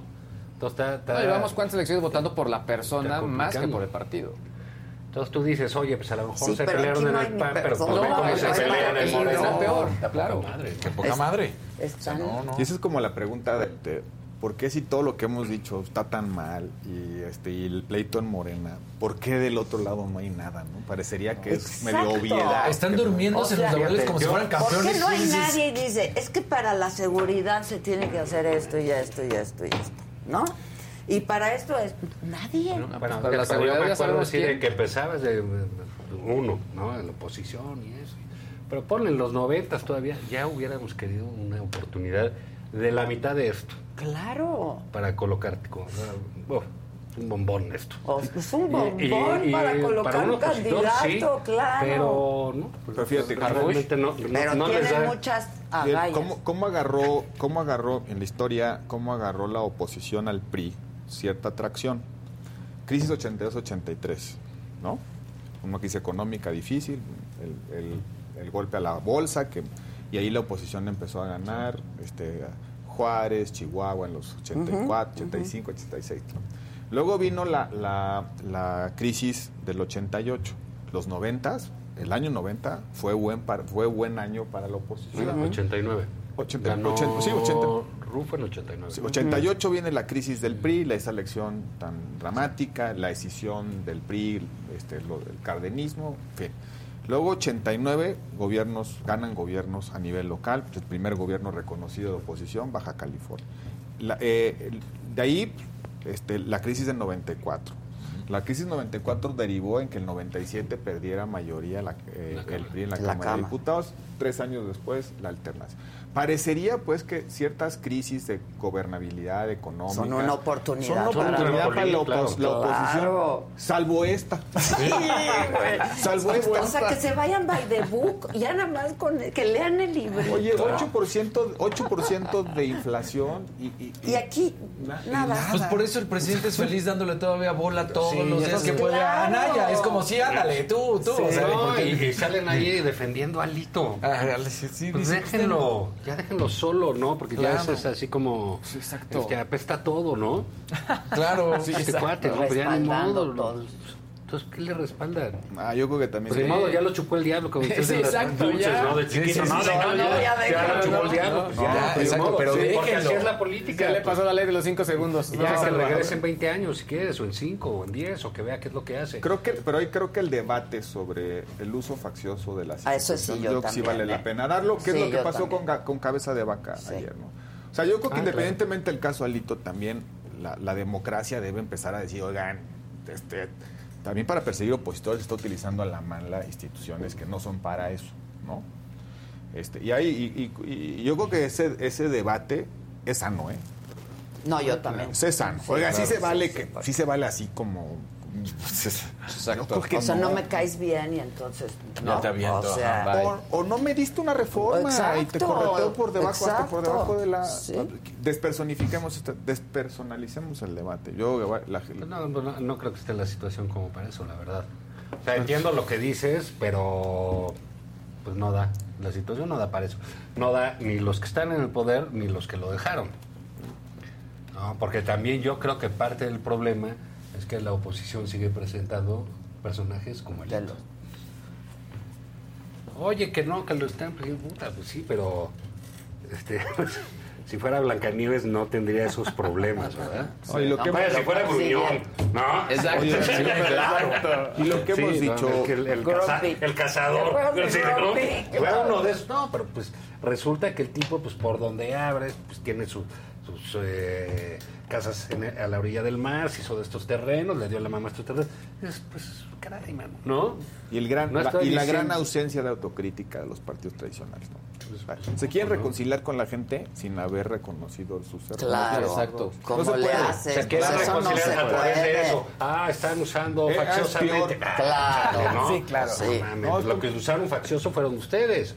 Pues lo Eso que decía Krill, ¿no? Así de, sí, el PRI corrupto que ahora es nuestro aliado. Sí, cuando, cuando se da cuenta, como en los peores tiempos del PRI, ah, que ahora no está. No, es que ese no da. Hablamos de gruñón, este es tontín. Andas, fi- andas ¿Cómo se, filosísimo, se, va de Sí, así? anda filoso, tú. Se ve Ah, que- bueno, es que estamos aquí con Adela. se ve que es un espacio libre. Claro, claro. Aquí vengan todos y digan Que son los jueves del jaguar aquí. Yo estoy pensando muy seriamente decirle. De mandarla por competencia.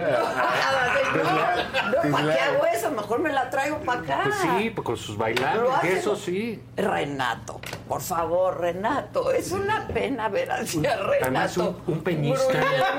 Así. ¿Vieron eso? No. ¿Lo vieron haciéndole así? ¿De verdad? Como el jaguar. Bailando el jaguar, Ah, no sé. Bailando el jaguar. Pero es que se hizo todo un happening, Pónganlo, ¿no? por favor. Dice que duró como tres horas eso, ¿no? No, ya. Al Que inicio, se o sea, venga Por, e- por eso yo digo que la mañanera es el peor espectáculo de variedades Yo siempre de la se los he dicho, es el mejor programa cómico de la Ahí está, ahí está. Mira, mira. Mira, mira, mira. Mira, pobrecito. Pero ve cómo Pero termina, ve, ¿eh? ve, Mira. ve. No, ya. ¿Por qué hace eso? ¿Qué desfiguro? Alguien dígale algo. Mi querido Renato. Sí, caray, mi querido Renato, ¿por qué Tan seriecito que era con Pero, Peña, mira. A ver, Ah, órale. ya, güey. No me estés acosando. ¿Por qué no te estás riendo? No, pues es Porque que es da pena, es ¿no? Da Sí, pena. da pena ver hacia Digo, la señora, pues sí, porque es este. Todo mundo tiene Digamos, derecho yo a un creo que va. baile. Yo Sí, creo que pero no. ella puede terminar haciendo un show baile. político notable. Aparte, pues Campeche, eh, pues no le va a ocupar mucho tiempo a la señora. Se ve que le vale madre, Pues ¿no? sí, ella está concentrada en su Pero show. estamos Yo- hablando de ella. Claro. No, país es está lo que quiere, ella. Pues es es lo que que va a hacer. Y ahí van a entrar otros ahí que van a intentar hacer esas cosas, ¿no? De, Este, Pues ya mayor hubo o una menor, o menor grado. ¿no? Pero digamos ya, ahora, lo que va a pasar es que esta señora va a seguir sacando llamadas de alito que pues, ya no contienen, digamos, posibilidades de delitos, ¿no? Sí, están Ni- ni ahí cosas todos, así, pero- ya, pues, digo, ya se ve que están sacando las grabaciones de las salas de juntas. Sí está de horror. O sea, Sí si, si no horror. si nadie pasa la prueba del teléfono, ¿qué chingados pasa la de la sala de juntas? No, no, se no, supone que te no. sientes Exacto. No. está mal, estoy aquí con alitos de Y eso es cierto, nadie las pasa. ¿Quién las va a pasar? Nadie, hombre? nadie, hombre. No, no, Bueno, pues ¿qué quieren ya? ¿Qué más vamos a platicar, Hacemos Zavala? un suicidio colectivo. No, Vámonos a no, Mérida ya. pues peor es este. Hay que esperar el 15. Cosas han pasado. El grito, Se va a el poner- grito. Se, se va a poner bueno. Se va a poner bueno. Esto ya no 15? está. Yo creo que no va a pasar nada, ¿eh? Nah, se va a echar un grito ahí soberano. Sí, ver, pero, pero, a ver, no, no sé si sea una falsa o mala percepción, pero yo creo que lo del, teme, del, te- del Temec, Temec. Ya, ya no, ya no, No, pues ya dijo, ¿no? ¿no? No, ya que no. se va a hacer. Pero bueno, Ya pues, Marcelo siempre- incluso dijo que no iba a haber pleito. Este, yo ya no siento que eso esté como en el debate, ¿no? Este, No, eh, ya, ya pasó. Los, Pues los- ya era el colmo también. Los americanos Va, andan en otra cosa. Este, Con Trump. ya fueron por Trump. Ya fueron Exacto. por Trump. Ya le salió candidata a Trump, ya le salió la, La Chini, la ¿no? Chini. Sí. El- el- los demócratas pues sacaron una, re- una ley importante para ellos, yo creo que le va a dar oxígeno a la popularidad de Biden.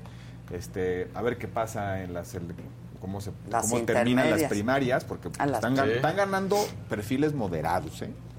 Le están ganando a los a los a los trompistas. O sea, hay varios este Bueno. eh, Nadie quiere Estudio. tener No, pues es que al lado de experiencia, Trump, ¿no? sí, eres moderado. Exacto. ¿no? Pues sí.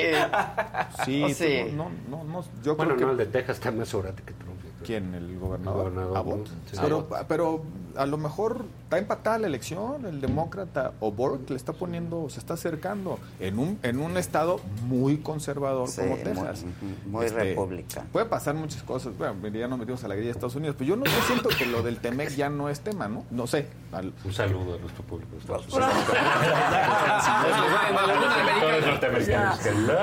Pues, un, saludo un saludo a la Quinta Avenida. Vas a ser el nuevo incidental. Amigos Un saludo a la Quinta Avenida. Así que la Claro. Quinta Avenida ahí. Los amigos ahí Los de que nos Wall están Street. escuchando en No. Wall Street. Exacto. Ahorita que están tomando su pausa de café. Sí, ya es hora, ¿no? ¿Eh? Ya es hora. Sí, ya eso. Ya es hora de la pausa. En algún lugar son 7 de la noche. Pues ya vamos, ya vamos, ya vamos. Ya vamos a. A la deprimirnos un chamarrita de ¿Y Dolly? Parton. ¿no? ¿Qué te- Ah, bonito está bien azul. padre. El azul está de, mo- viene con todo el año que entra, dijo un colaborador nuestro. ¿Ah, sí? Gustavo Sí. Fran. en tendencia. ¿Tú Ven. tienes cuántos trajes azul? Yo solamente me. ¿Qué? ¿Qué pasó? Sí, ¿qué fue eso? ¿Qué pasó? No, a mí me gusta el azul. Está padre. Sí, claro, pues. Sí, Lo pero. trae en el alma tatuado el Exacto. azul. Ese. Exacto. Ese. azules. Pues, ¿Qué le va a hacer? Pitufos, pues. ¿no? Que los colores originales del pan eran azul y naranja. ¿Ah, sí? Original, y luego ya se quedó con el solo el azul. ¿Cómo era, el, cuál era- cómo era, Juan? ¿El Pantone 17? Sí. Bueno, en la campaña de, de Fox estaba el a- azul y naranja. Era un toque, sí. Desde el 97 le empezaron a meter el naranja. porque Se veía muy, muy, ¿Qué? pues muy serio el azul con blanco. Y sí, era, era Pues como son. Pues sí, Pues pues, sí. cuadrado, ¿no? Claro. Exacto, cuadrado. Y aburridos, este. Sí, no, algunos. Excepto ¿eh? algunos. Algunos, ¿no? Excepto Ah, algunos, eh, excepto eh, algunos. Santiago Krill, que es una castañuela. Marco Cortés, que también es la alegría del hogar, Si ¿no? por, si por, si, si por- ¿Qué pasa, si- figurín? Si no nos quiere, entonces te tú andas atizándole ahí al fuego. No, pues yo por eso me salí, para poderles decir. Oye, bueno, no pero y- y, nuestro programa, este, Ya estamos en ello. ¿Tú por qué no te sales ya del pan? ¿De dónde me voy? Aquí. Vos aquí. O sea, al aquí, PRI, claro. los nuevos cuadros. No hay dónde irse. Los No nuevos dónde irse, cuadros. El PRI. Pues el PRI tendría que cambiarse el nombre ya, de una vez. Por cierto, está interesante lo que anda diciendo Silvano de la refundación de- Otro. de- del PRD en un nuevo partido. Creo que le van a denominar Patria. Está interesante que haya un partido de socialdemócratas. Como las vacunas que nunca Pero esos se no son hicieron. socialdemócratas, hombre. ¿Andas de un ácido, Juan? No, bueno, pues esa es la verdad. Es que ya, que ya, Silvano, ya no no se puede esto. Hay que reformar Ya, los- ¿no? hay- hay que Por eso el los se ríe. Hay que refundarlos. Refundarlos todos. Refundarlos, No no, refundirlos, reformarlos. sí. No, Refundarlos. refundarlos. Re- con una reforma no es Porque suficiente. Porque ya. sin partidos no hay democracia. Pues, ¿tú qué quieres? Sí, no, bueno, no, pues el problema no son los partidos de la institución, sino los que Los- están la conforman. de eso. Pues sí. No, y que hicieron que la gente no confiara en esas instituciones. Sí. Ahora, pues es parte de un sistema que se tronó en el mundo, ¿no? Sí, en todos lados. Pero bueno, Y en algunos lugares se está corrigiendo. sí, pues sí, pues sí, pues pero solo hasta tocar fondo, ¿no? O sea, Claro, el, hace algunos años hablábamos de la de la llegada populista a Francia, por ejemplo, a Alemania, con ese partido pro-nazi, Alternativa por la Democracia, que logró tener prácticamente un- una cuarta parte del Parlamento. Y ya, ya eso ya se fue, o la amenaza de que ganara Le Pen en Francia. Sí, saludo- pero esas ya cada día están nuestros más seguidores. cerca. A nuestros seguidores, aunque lo dudes, ¿eh? No, sí, sí. La vez lo pasada dudes, yo vi sí. ahí pues, estaban- Nos saludan de todos Sí, lados. desde Champs-Élysées. Entonces, yo, yo creo que la democracia tiene esa virtud de que se puede autocorregir, se puede auto autorrenovar. Pues claro. Hay experiencias en el mundo en eso. A ver qué le pasa a la nuestra, pero yo creo que no todo está perdido, aunque Zavala piense lo contrario. Y yo. Este, Yo ando de un pesimista, güey. Bueno, es que pues, sí, si ves el panorama dices, chale, pues sí quisiera, pero... Ando de un pesimista. por dónde claro, es, el efecto de regresar de las vacaciones, ¿no? Ah, ya llevo aquí una semana y ya me voy el sábado, no te preocupes. Así que ya entren los niños. Ya para- Ya, el sábado ya me voy. ¿Otra vez? Otra vez. Pero no de la vacación. Oye, ¿y la compañera aquí, la sopilote, qué? La Esa pinche sopilota, mira, ya la estoy haciendo a un lado. ¿Dónde No, anda? se fue a su otro trabajo. A su otra O chamba, sea, sí, que creo que ahí chamba. sí le pagan, me dijo. Hija, si se queja, de verdad, si se queja. Ándale, Maquita, ¿qué le estás contando aquí a ese? Bueno, ya vámonos, ya. Vámonos. Gracias. Estuvo Hoy en la divertido. noche, Saga Live va a estar bien divertido. Este, y ya mañana aquí nos vemos. Viernes finalmente. ¿Cuándo empieza el americano? eh? ¿Ya empezó? No, pero sí, la pretemporada. El cuatro. Sí. Ya, ya nos Ocho puedes septiembre. despedir, mete el promo del Ah, Saga. Live y ya vamos. Cabeza ocho de septiembre. Jueves, jueves, jueves. Pero ya, ya estamos. ¿A qué equipo le vas?